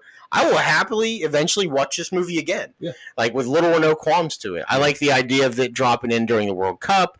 I like the idea of them having to go try to fight a war in the future. Like I like that entire premise. It's it's nifty. It's something we've never really seen in Yeah. sci-fi, which it's hard to get new sci-fi ideas, Yep. especially based around time travel. Now, It really is. Let me ask you guys a question because this is the one thing that bothered me. I didn't look into this movie at all. I didn't really watch the trailer besides what we watched here. Sure. So Same. when I was watching this movie, do you guys like the villain, quote unquote? Who's the villain? The alien? The villain, yeah, the, the aliens that they're The fighting. yeah, I mean, Yeah, I'm okay with that. Now, listen, I think they could have bet- done a better job explaining what they may have known about it to maybe. to them. but I don't know if we need to know that as a as a consumer. I think the aliens one look look awesome. They were definitely unique choices with the way that they, like they looked in their like their biology. Powers and How- whatever. however, I was a little bit let down that they weren't humanoid, intelligent aliens that were just invading. So It was it was strange how they delivered it, but I like the fact that they give you a little bit more at the end of this movie, well, so yeah, explaining what they are. that and why that was they that was what I was going to circle back. I like the idea of maybe they're not colonizing. Yeah. Maybe they're world ender. Yeah. Like we drop these in, we let them do a thing, we circle back and we terraform this bitch and Or, it's or, or suck the resources out Yeah. of it and move on. That's Yeah, right. Exactly. like well, no, th- those those things were definitely meant to be planet exterminators, like planet pl- planet Well, yeah, clearers. well, 'cause they, they talk about the, well, the- hold, the- hold on. That may or may not be true because listen, that plane, that ship crashed here. yes, It didn't land. Yeah. It Well, no, no, no. I crashed. mean, where- where- wherever it was meant to go, it was meant Sure, to yeah, but- but that's what I mean. all the indigenous things. Yeah, well, I mean, listen, in Earth, they destroy things. They may not, you know, get super nerdy for a second. Where they may have been going, that might not have been their mission. True. So, true. but yeah, but I just I, I I was a little bit let down. that These weren't you know intelligent you know just alien invaders taking over the Earth for whatever they wanted to. But in the end, I still enjoyed this movie. It has the the one issue I had with it was the fact that they were all these these just kind of mindless creatures that just wanted to eat everything. It's kind of the Marvel villain syndrome, right? Where it's always just this faceless horde of enemies. Well, but, but pulls does it, people need to of be, does it need to be anything more than it was? Well, uh, that, that's that's kind of that's kind of this one saving grace is at least it's a war based you know extinction level movie. So you know, uh, hordes and hordes of these basically zerglings that they're fighting. You know, it kind of makes sense. that Zerglings. it's okay. dork. Yeah, right. I'm a dork too, but I think that an endless horde of intelligent, you know, weapon-toting aliens would have been a little bit more like scratching my nerdy sci-fi itch. But this was a good movie regardless, and I like the way they explained it. No, no. What, what, what what we got was there's they shouldn't have been you know walking on two legs with guns whatever that that that's been what we got is fine i don't think they would have anything would have been different I, mean, I think the movie would have been a lot worse had there been an invading humanoid alien force worse? i think so yeah Why? because because then not only do we not do we not, not have a chance is but the enemy's like they can they regroup and i mean it just it, it makes it that They were already winning, yeah you know, badly. that's my point though is yes right there I Um, it's worse, but I mean, I, I love It'd different. I, I, I love certain things about this. I loved how they didn't. Chris Pratt wasn't the comedy guy; the other guy was. Uh, Sam Richardson, who was Charlie, the math teacher, yeah. or the no, he was like the physics. He was like pretty high up, and he was he was more than a math teacher. Um, he was got the guy that delivered the funny lines, and We're, we're like the Amazon of the science community. Yes. uh, so I like that. I like when Chris Pratt came back from the tour. He Where you like to poor bastard have a severe PTSD. No, no, no. But like that was he Dark. finally understood his father on another on another level because when he came back, his hands were like his hands were shaking. He was he understood what the father Couldn't was. sleep. Yeah. He understood finally up. what his father was doing, and like that's you know part of the redemption. And then of course he gets the you know that that wonderful scene I referenced about the when the when their ocean fortress finally gets over, which I thought was pretty cool. By the way, all their defensive whatever they they had those drones, but like again, they never stood a chance in hell. Like that was as soon as those things found that thing, that they were they were done. Um, I love. I mean, that was wonderful emotion. I loved it. I mean, you guys watched that and you had to be like, Grayson's gonna dig this. I know it. That's that was the high point of the movie. That is the strongest part of the film. Is that moment. I think you're overplaying the emotional levity of this movie to me. Well, it's I definitely. think you're digging too deep on it for real. Like, listen, like I said earlier, yeah, this it's, is it's there to do, but the thing is, it's there to to it's there. I mean, the the whole this movie. I mean, the the him and his daughter are a huge part of this. Like, they're like seventy five percent of this movie. sure, of course. That is the movie here. We're not. I mean, like Chris said, it's not. There's this is a father daughter movie that happens to be time traveling future war or whatever. But I mean, that's. That's what it is. Um, I love. I mean, there's so much to love about this movie, but I just don't think it works fundamentally as a. I just don't think you like this movie. I think. I mean, that's okay. But yeah, I think I, you're. did you're like it. I came out of my room and I t- told Amy, Amy, I watched Tomorrow World. I loved it. Did I not say that? Amy? Yeah, she's shaking her head. I texted you guys, hey, you know, because I watched the wrong movie for the wrong week, and I was like, you guys are gonna love it. I, it's I thought it was pretty rad, but like I just have things to say about it that All right, then score it. Well, Score it. yeah. So, because yeah, I, I will challenge you for all this negative things that you've said about this. Like, how are you going to score this movie, buddy? Score this no, I. I talked to I talked to someone today. We had a at length conversation, but this the, what I, I mean. I'm gonna give this movie a four. I thought you liked this movie. like this movie? I like parts of it, but overall, I don't think it works as a full movie. I think And you don't like this movie. I, I get you. Oh my goodness, guys, you got to stop. So here's the thing about that is, I thought the ending. You after- hold on. No, I want to premise this. You gave this movie a four. We rate five as average. You did not like this movie. I'm I'm I'm getting to my explanation. Had it been cut differently, and then without the, I this movie was a six or a seven until he gets his team together to go to the alien spacecraft in the end. That's what killed it for me because it didn't need to happen, and it just it just ruined the entire. and To, at least to me, it ruins the entire movie, one hundred percent. I mean, again, so that's so- just me. That's just me. last last act comes in and bombs the movie for Grayson, which which is Sure. which is fine. Yeah, that's what that's what did it in for. I mean, I was digging it. I mean, the whole you know finds his daughter. You know, he she explains to him. He sees that the the future is dismal, and then you know they get to they get to have their emotional moments. Then there's an incredibly emotional moment. He comes back with the PTSD. I click the. I stopped it for a second. I'm like, oh no, there's still 30 minutes left. Oh no, what are we gonna do now? And then they, you know, that's, that's just where I'm sitting with it. I've, you know, somewhere between a three and a five, but I'm giving it a four. All right, all right. I'll go next. So I scored this movie a a, a hard a hard six and a half. I enjoyed it. It scratched a lot of good itches. I didn't like how long it was, and I and I definitely meant what I said when I said that it's it's a tough sell when the first half of your time traveling war movie is more believable than the second half, where that doesn't have any of that in it. So that was the only thing for me. I like the aliens. I wish they were a little bit different, as I stated, but good story. Uh, they do a good job explaining, like you know, the, how the time travel works, which is important in a movie like this to at least make it viable in some sense.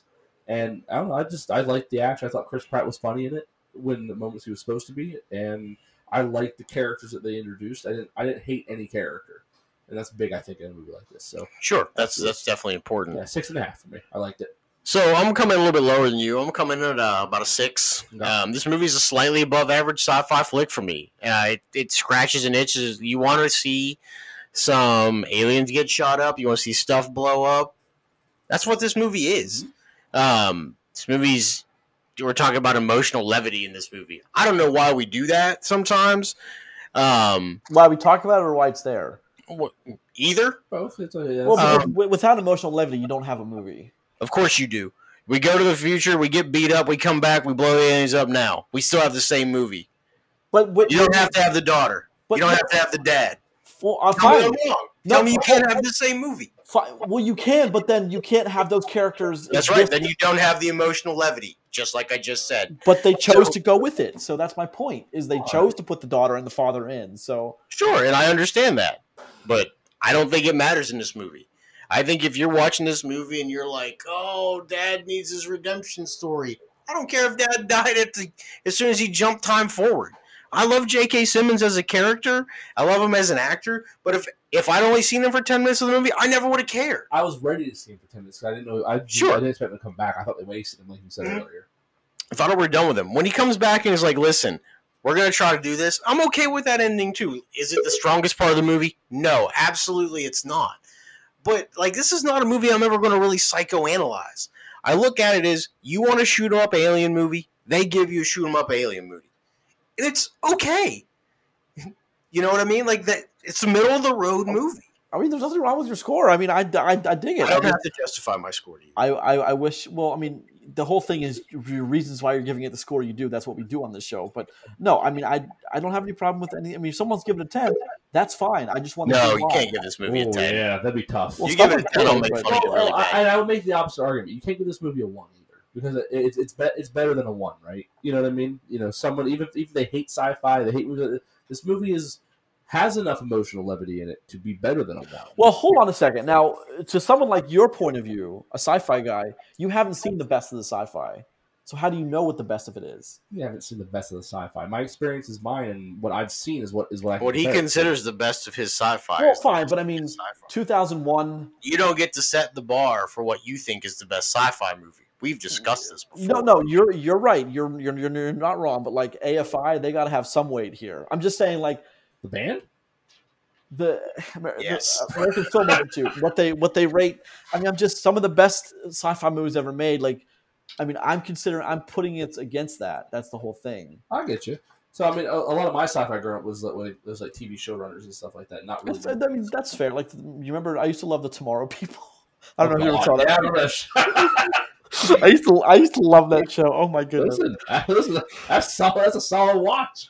I mean, you know what show actually was pretty decent? Rod, you may remember this too, Chris. You, I mean, it was a show with Chris O'Donnell.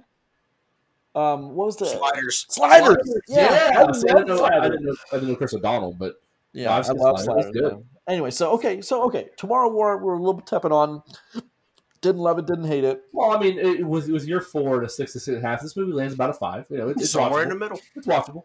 That's my point, though. Is like that's you know, If five, you're I'm into having a sci- five.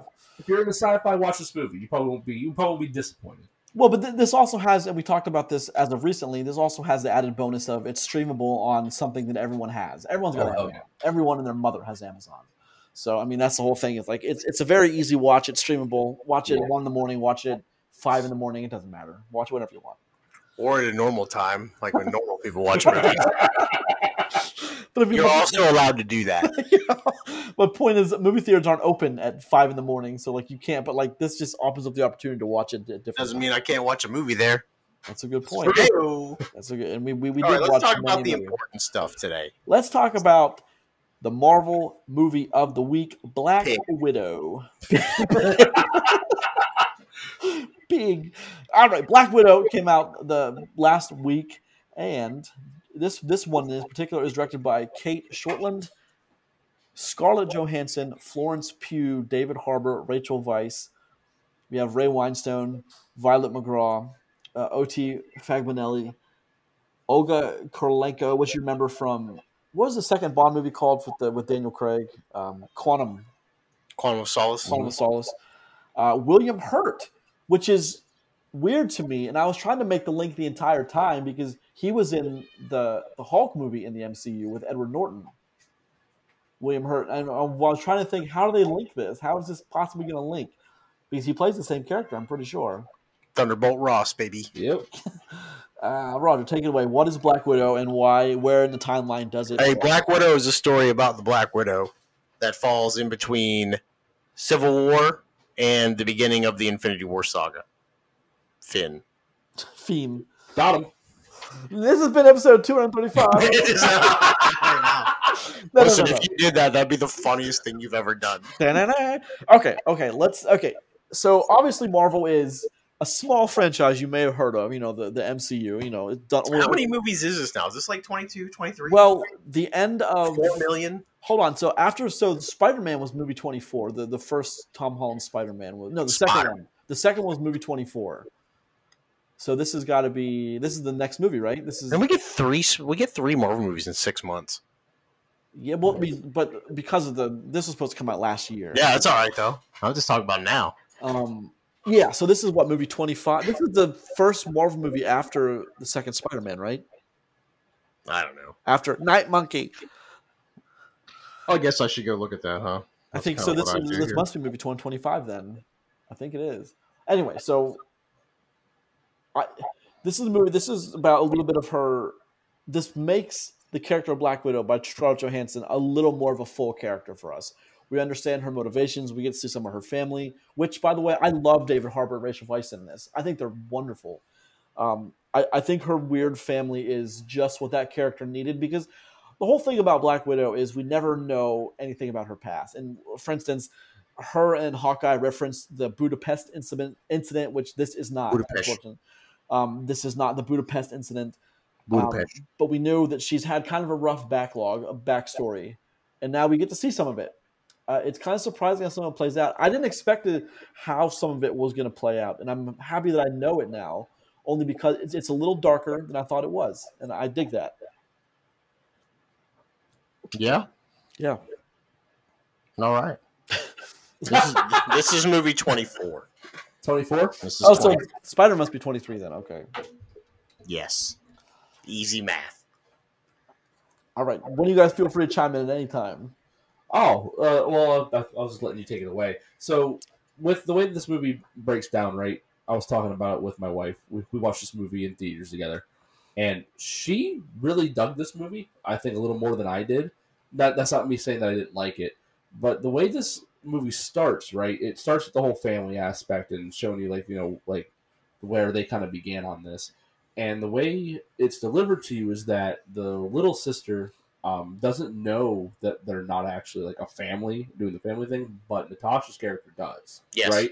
So because of their age gap. Yes. yeah, so like so like she knows that this is good- she knows this isn't permanent, whereas the younger sister, you know, this is like her family to this is the only one she's ever known, and that plays a lot into like the whole character arc of of her care of her side of things instead of you know Scarlett Johansson's Black Widow character, and I really enjoyed her character in this. Uh, who was her name? Yelena. Yelena. Yeah, I I think she was far more interesting in this movie than what we got for Black Widow, even though this is kind of her movie. I like the family aspect of this movie. Had a very Fast Nine feel. I enjoyed that. A lot of car car crashes. And. Toretto. So I was expecting to hear that Toretto. somewhere in the movie. But Family. I liked that. Broke into my house. Which is funny because they break into a house. They do. Anyway. Police coming to my house. so this movie isn't your normal Marvel movie, like by the numbers that they usually do. No, it's Right? not. This movie, Well, it's hard to. Well, so we're we're used to the paint by numbers Marvel introduction to character. yeah, We don't. We sort of get a piece of that, but we already know Black Widow Yes. pretty well at this point. yeah. So this is so this is kind of in a weird space for Marvel. They haven't gone back and done like a prequel like this out of order because you get Captain America first, right? You get his movie where it kind of introduces him. You get Thor introducing Thor to the MCU. All this we haven't got the Black Widow movie till now, but yeah, she's been in everything. You know, Sure. tons of movies. She's been in since Iron Man two. Yeah, so them coming back in and showing off this character and kind of you know a, a previous story is it's almost like they weren't sure what to do with this, but they pull it off. I think in a great way with the whole bringing the family aspect in and bringing these other characters in around her that kind of began to shape you know who she was, who she kind of forgets along the way, right? And then pull that back in with Sure. the picture, bringing in her sister, quote unquote sister, and they had fun with it. I think, even though this isn't your normal like high actiony movie for Marvel, the action was kind of toned down. Right, there wasn't a ton of fight scenes. I mean, Not really. That, no, not that. Wait, wait, wait. You mean not really? is in Chris is wrong, or not really? is in you're agreeing with what he's saying? I agree with what he's saying. Yeah, like, like, like there aren't a ton of fight scenes, and when they are, they don't go very long, right? And even like the climax of this movie isn't this huge big fight at the end. It's a lot of little stuff that happens all the way through. Well, this is- there's a there's a thing. There's a space station falling. Oh, oh, that, that's that's the he just said that's the climax though.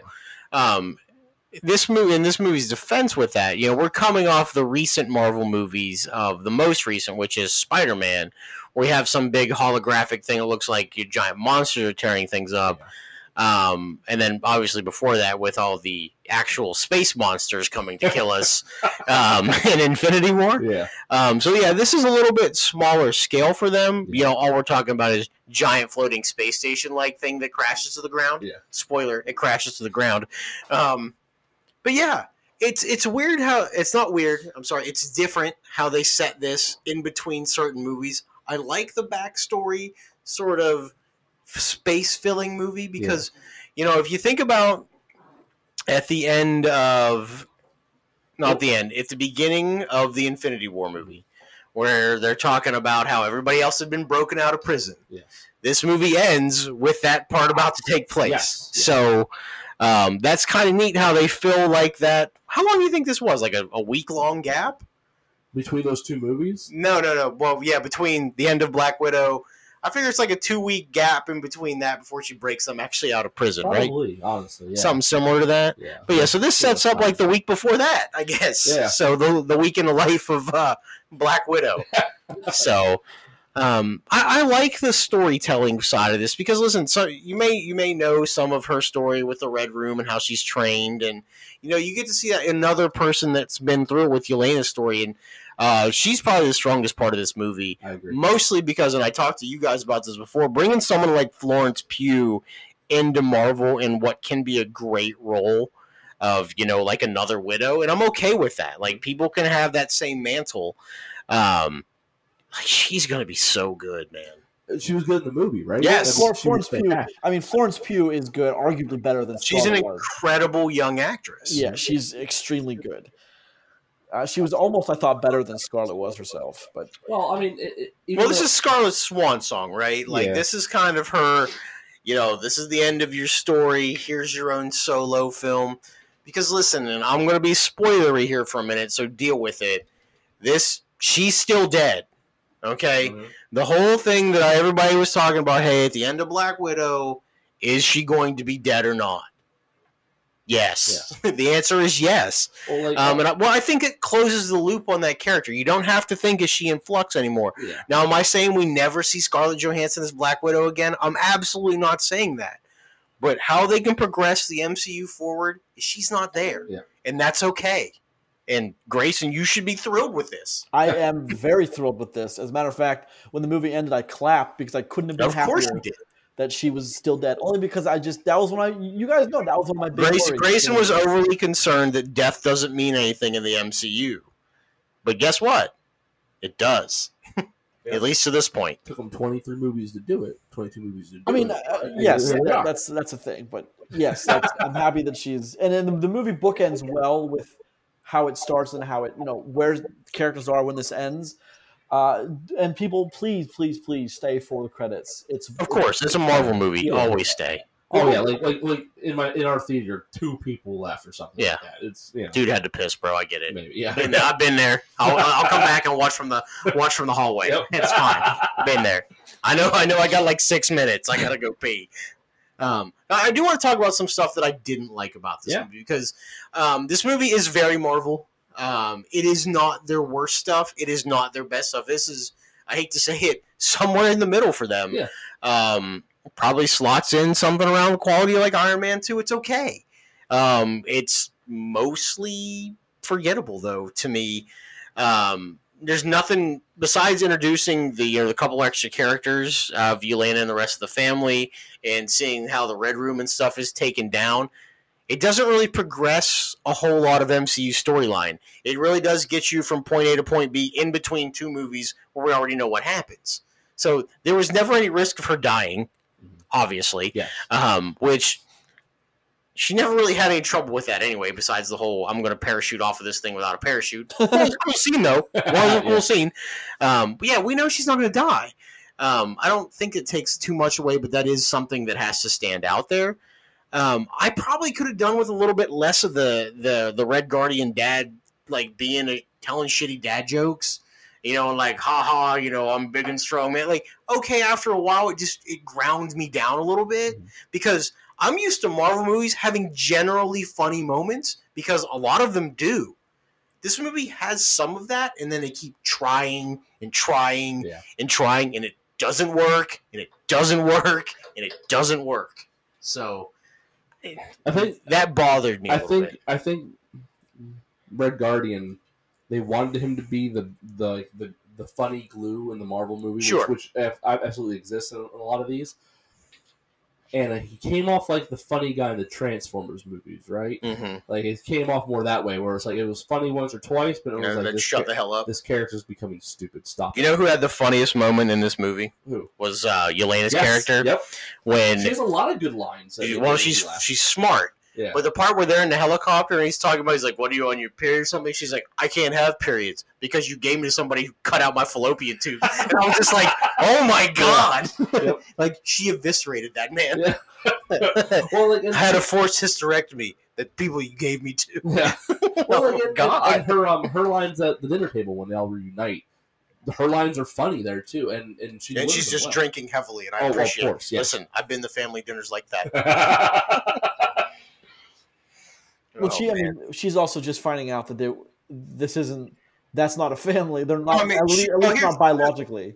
that's not entirely true. She knew yeah. but you know she she said to her point for the longest time they were her family Yeah. she didn't know that how this was i also did appreciate the part of uh, a widow's story where they say that she her parents her mother didn't give her up that she was you know selected by genetic markers and that she was paid off, and that her parent, her mother, tried to find her.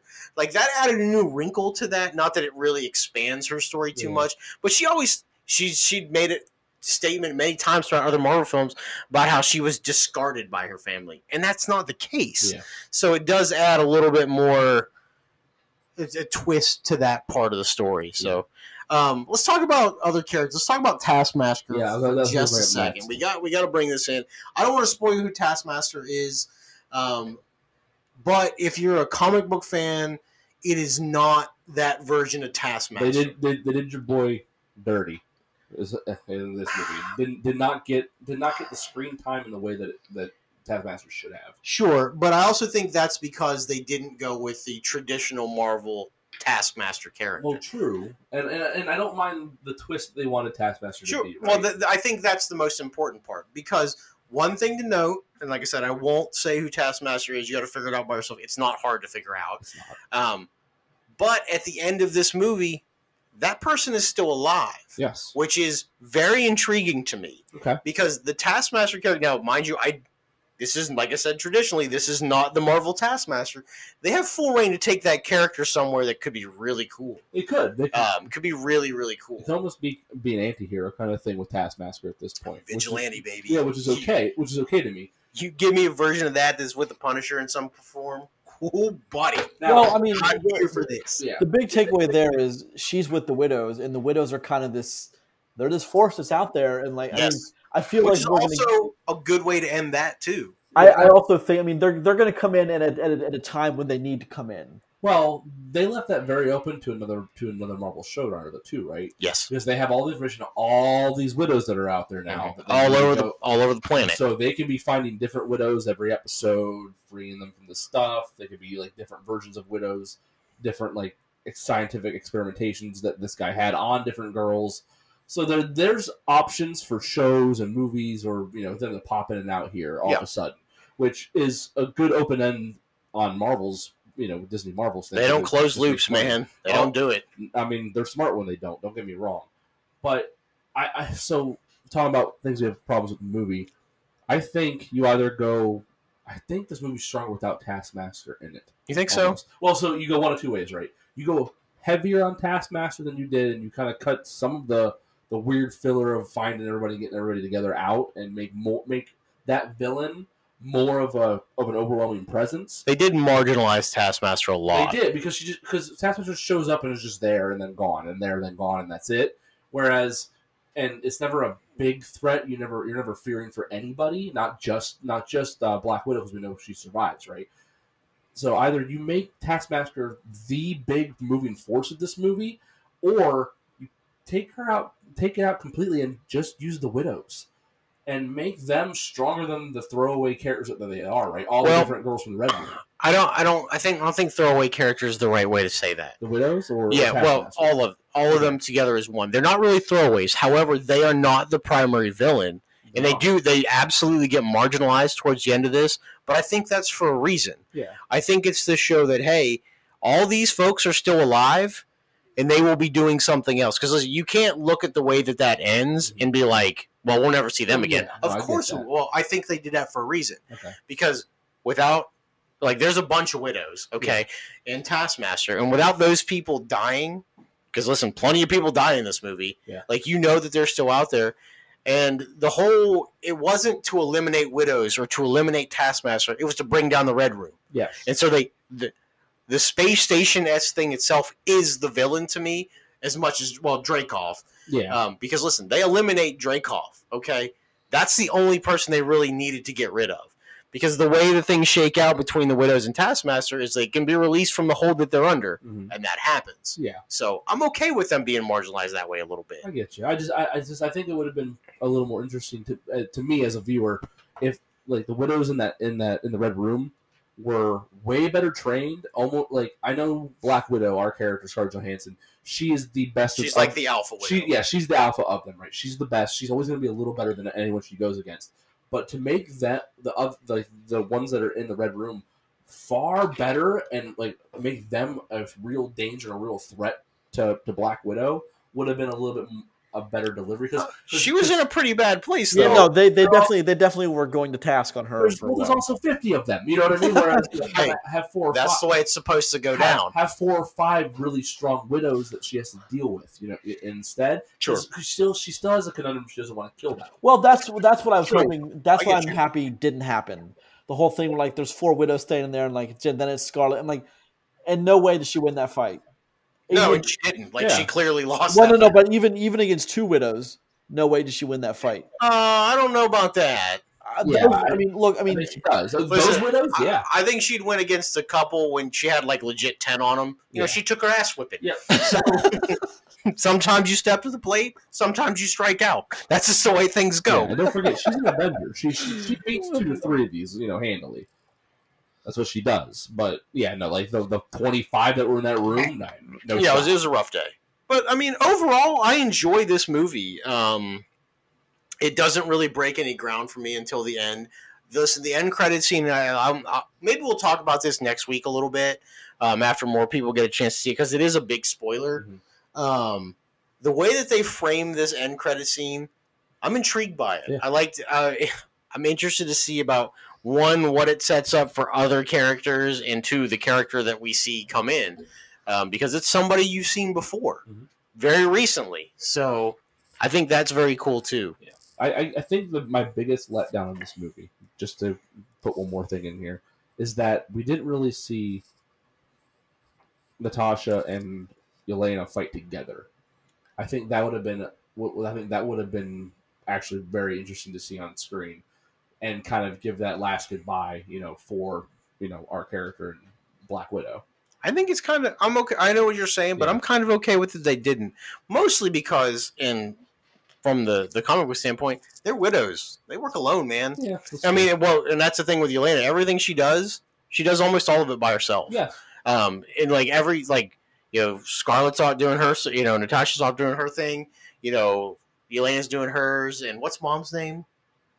Melina. Melina. Melina's up doing her thing. Like all three widows are up doing widow things, and Dad's out, you know, fighting.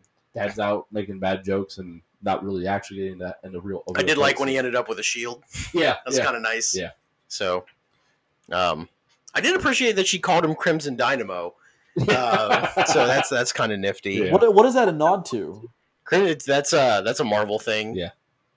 That's a Marvel thing.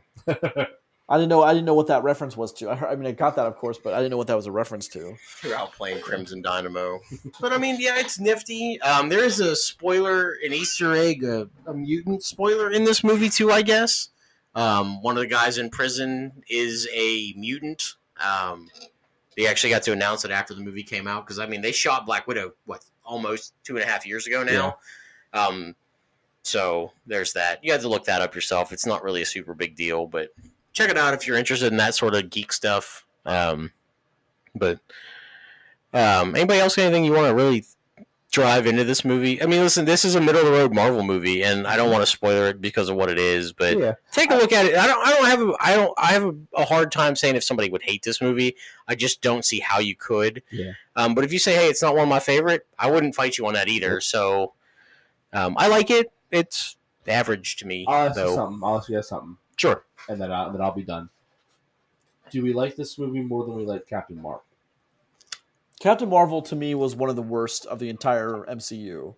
Yes, and I'm only asking because the fact that, that the lead character and most of the characters in this are female, right? So this is so it's, Well, it's but this now- is this is a character I care more about.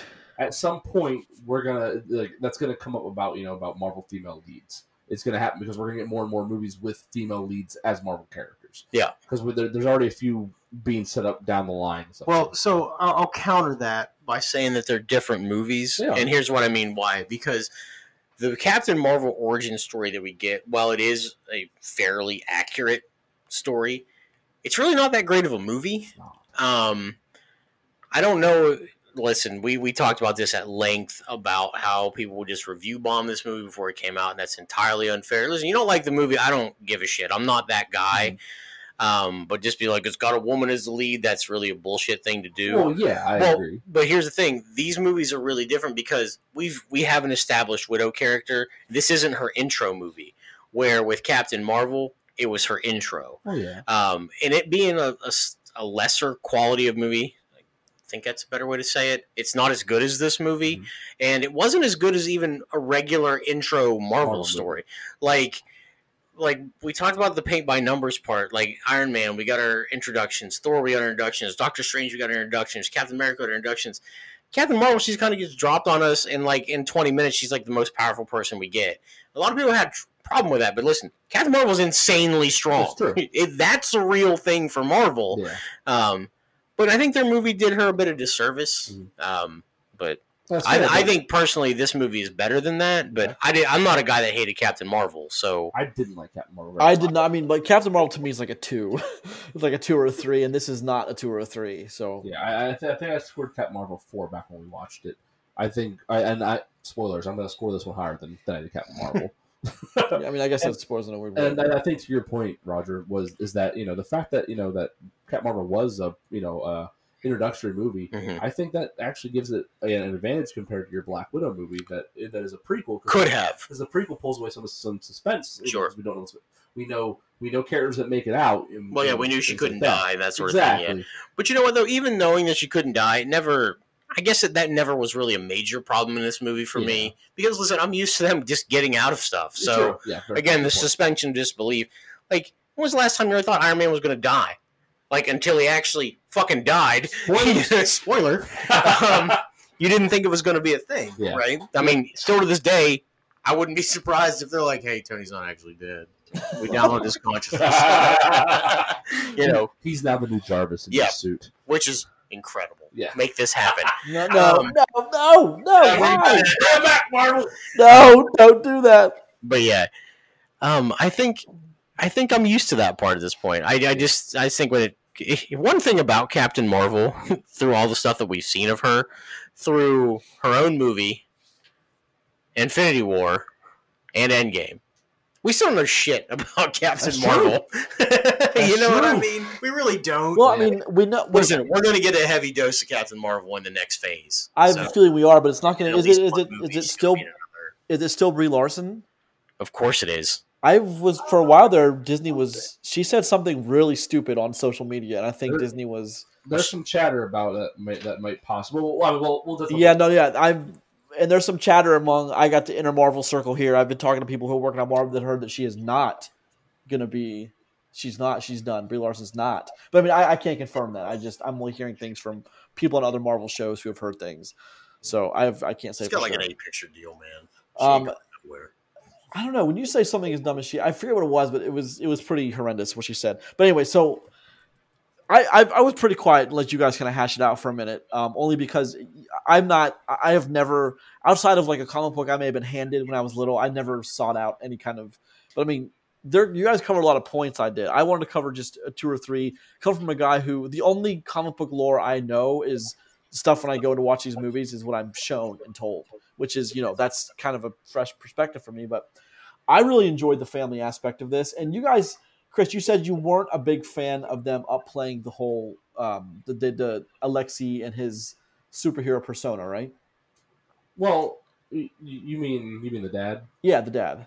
No, I I didn't mind that. I didn't like how much they buried him in just him being a you know a dumb dad and not you know all of his jokes not landing. I think they over I think they overdid that. You know, That's fair. That's fair. I actually really enjoyed that part of it, only because the character. I like the character, and I, I guess you know it's weird because I kind of you, you'd think you'd think I wouldn't be a fan of this, but I I really kind of love the whole after they land and kind of get they they get him out of a hot spot. They they rescue him from prison, and then they land, and then the whole my girls are powerful, they're tough. Look what you guys have done, and they're pretty much you know To your me, the- girls. To When, me, when, the whole, the whole the whole prison scene was my was my favorite part of this movie. I'm that not was sure I was. I'm not sure I was crazy about I that. love how he's getting a tattoo as he's arm wrestling. Yeah, It's incredible. and he breaks like he breaks the guy's wrist, like where it's just like it's like liquid wrist. Um, so he my is. biggest, my biggest problem with with like the whole thing about his characters at the beginning of the movie, he's not dumb, right? No, he's like a scientist. Yeah, he's like a scientist and a spy, and he's like super good at what he does, and he has a plan and all this. And then that every time we see him afterwards, he's He's just a loud, boisterous idiot. he's dumb. That, that that was my biggest problem with his character. Well, but again, that kind of removes any tension from any Yeah. real danger Like, ever he's happening. supposed to be levity, Yeah, yeah. but I- I they, they drive saying. it too So- much. So, I guess I like the family dynamic. I really love how they explain the family. Again, you guys may have seen that coming because you know that was that was Black Widow's backstory. I didn't know that was Black Widow's backstory. I really dug how they, the whole family was like. It was always it was always a cover anyway. Mhm. I really dug that. Um, I really liked how they introduced them in the beginning in the you know that right in o- o- Ohio and you know of course uh, Natasha was she was not okay with moving. She just got settled. She had friends. She wanted I mean she wanted to be a kid and not move Yeah. again. And I really enjoyed the scene where she took the guy's gun on the airstrip and like I will kill Just all stripped of him you. down and was Yeah. like, "I will kill you." Yeah. I will kill all of you if you don't. And then he went, and then he was like, no, no, no rules. this this has to happen. Let her go. You know, but like she was just being a protective older sister. Yes. She didn't want what happened to her to happen to again. But I I get that and I like that. I like you know Melina, Rachel Weisz's you know take on Melina. I as kind of the even though she wasn't the mother, she was the mother. You know she those were her daughters even if they weren't her daughters. You know like she was very protective of them and she Yep. wanted to she wanted to protect them and see them out safely. Which I'm kind of sur- I'm I this is just for me though. I'm kind of surprised that both parents spoilers survived this. I thought for sure at least one of them would not survive it. I thought she wouldn't survive it. Now, you, you guys may have something to say on the contrary to that, but I was sure that Melina was not going to survive this. I'm happy with them surviving. I Yeah. like the direction that it can open up for everybody. I'm okay. Yeah, I'm completely okay with that. So, question. So, obviously, because you've now said this twice about uh, Florence Pugh being as young as she is, they're obviously going to. Con- and, and if you watch the end credit scene, Florence Pugh's Yelena is definitely going to be in future films. Yes, That Oh, is yeah. one. That's one hundred percent going to happen. Are we going to hope so. see Alexi and Melina? I'd be just. in I'd be very disappointed if she wasn't. Are we, are would we gonna see- are we going to see Alexi and Melina again, the, the mother and father? I think we're less likely to see them in an expanded role, but I think uh, we get Yelena in like a very prominent role. I think we have to see them again. I think Only yes. I think Melina, no. I think, I think Alexi. I think we see him in, uh, show up in a later Captain America movie if we get like I'll get Falcon as him, and he's really upset that it's not the original Captain America. I think that might happen. I think that would be awesome. Interesting. Yeah. Well, he has a thing against Captain America. I know, I know. I, I, th- I think that I think that would be cool. One of the last, one of the last, rivalry or something is what he Yeah. Look, one, of one of the last things I want to say is I think we're going to see them again only to because they, they they have to process Natasha's death. They have to process that she is buried and gone. Well, so that's that's something I do want to focus on. You know, at this point when this movie does end at the stinger, is you know we don't know how long, how much time has passed. Yeah. So think about that whenever you see the end credit scene, and um, I think that's something to expand on. Yeah, but So- I guess overall I wasn't disappointed with this movie. It just it wasn't what I was expecting, but I was still pleasantly surprised with it. I you know this I don't often say that with the Marvel films, but I I really kind of dug Black Widow. I don't think it was the greatest in Marvel. I don't think it was the worst. All right, Uh, but So if we're let's, score uh, it, I'll, I'll I'll go first. I, I think Oh, I'm the one that you want to go first? Yeah, I'm I'm gonna give this movie I'm gonna give this movie a five and a half.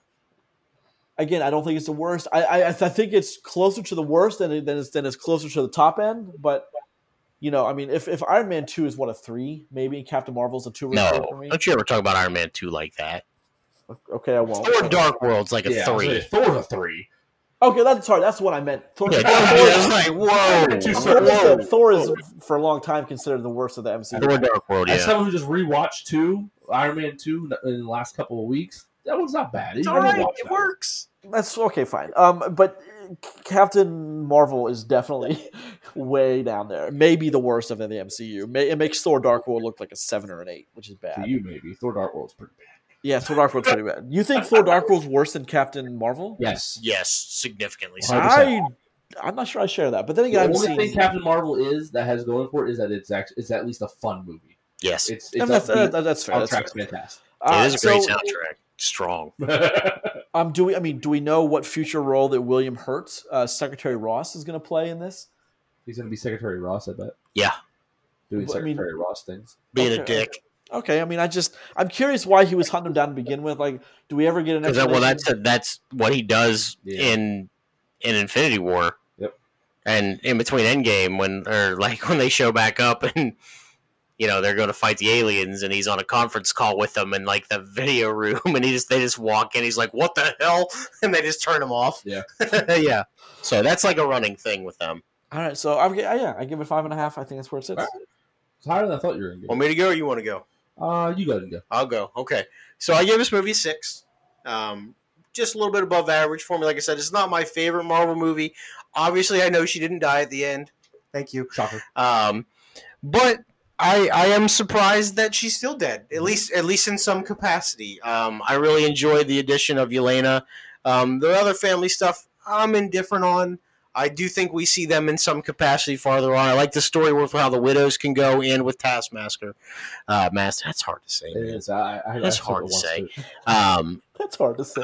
I'm, I'm happy with how it leaves that story open for all those characters. Um, and this is this really just does cement that they're moving forward, you know, with the MCU storyline. And the stinger at the end was interesting to me. I don't know if it's earth shattering by any means, but it's definitely a neat little callback to things we've seen relatively recently. Um, so I'm happy with it. It's somewhere in the middle. It's a fun movie. Listen, it's an action movie. Things blow up. Yeah. That's that's And- about it. and- me. And a credit to its one of its things is you get to see two of the hottest women on the planet duke it out for like a good seven minutes. True. That's that's an awesome scene too. Anyway, sorry, Chris, go ahead. Seven minutes. I, th- th- that's a particularly long because that fight scene gets interrupted by another fight scene, doesn't it? Yeah. Yeah, that's what I thought. Chris, you're Anyway, up. Go on. God damn it. Roger broke me. All right. I made him laugh. All right, so this movie is a six and a half for me. Hmm. I didn't have any any less or more fun watching this movie compared to watching Tomorrow War. I That's what didn't was really either. That was the thing. And that, that's what I was thinking about when I was thinking about what I was going to score this movie. I mean, so the problems of this movie are what bring it down for me, down to a six and a, six and a half, where it could have been higher. Just a weak a weak villain in Taskmaster. I feel I feel bad about it, but a but the other end of that spectrum is that we get a fantastic character out of Yelena. Just awesome. Can't wait to see more of that character if, Marvel's smart enough to bring her back. Had a it was a it was a fun movie with a different kind of pacing that I actually really enjoyed. So yeah, it's a six and a half for me. I like this one. Cool. It was fun. I can recommend it to people. If someone goes, "Hey, should I go see Black Widow?" I'll ask the Yes. Marvel movies. It's a yes. Yeah, that's easy. Yes, Yes. easy. All right, this has been episode 235 of For the Love of Cinema. Each new episode posts every Tuesday at 5 a.m. on Podbean, which then distributes to iTunes, Google Play, Spotify, Amazon Music. Please leave a comment or two, rate, subscribe. Every little bit helps. More importantly, thank you very much for listening. Check out the show on Twitter at Love Cinema Pod. I am at Grayson Maxwell One. I am at Raj Stillion. And I'm Christopher Boughan. Check us out on Facebook. We have presence there, and YouTube. Check us out our videos. Our video for I gotta say, Roger, um, ha- with the art of racing in the rain just keeps on getting views. I don't understand why, but it it just keeps on ticking up there. And next week we are going to be talking about the long overdue Space Jam: A New Legacy and Gunpowder Milkshake.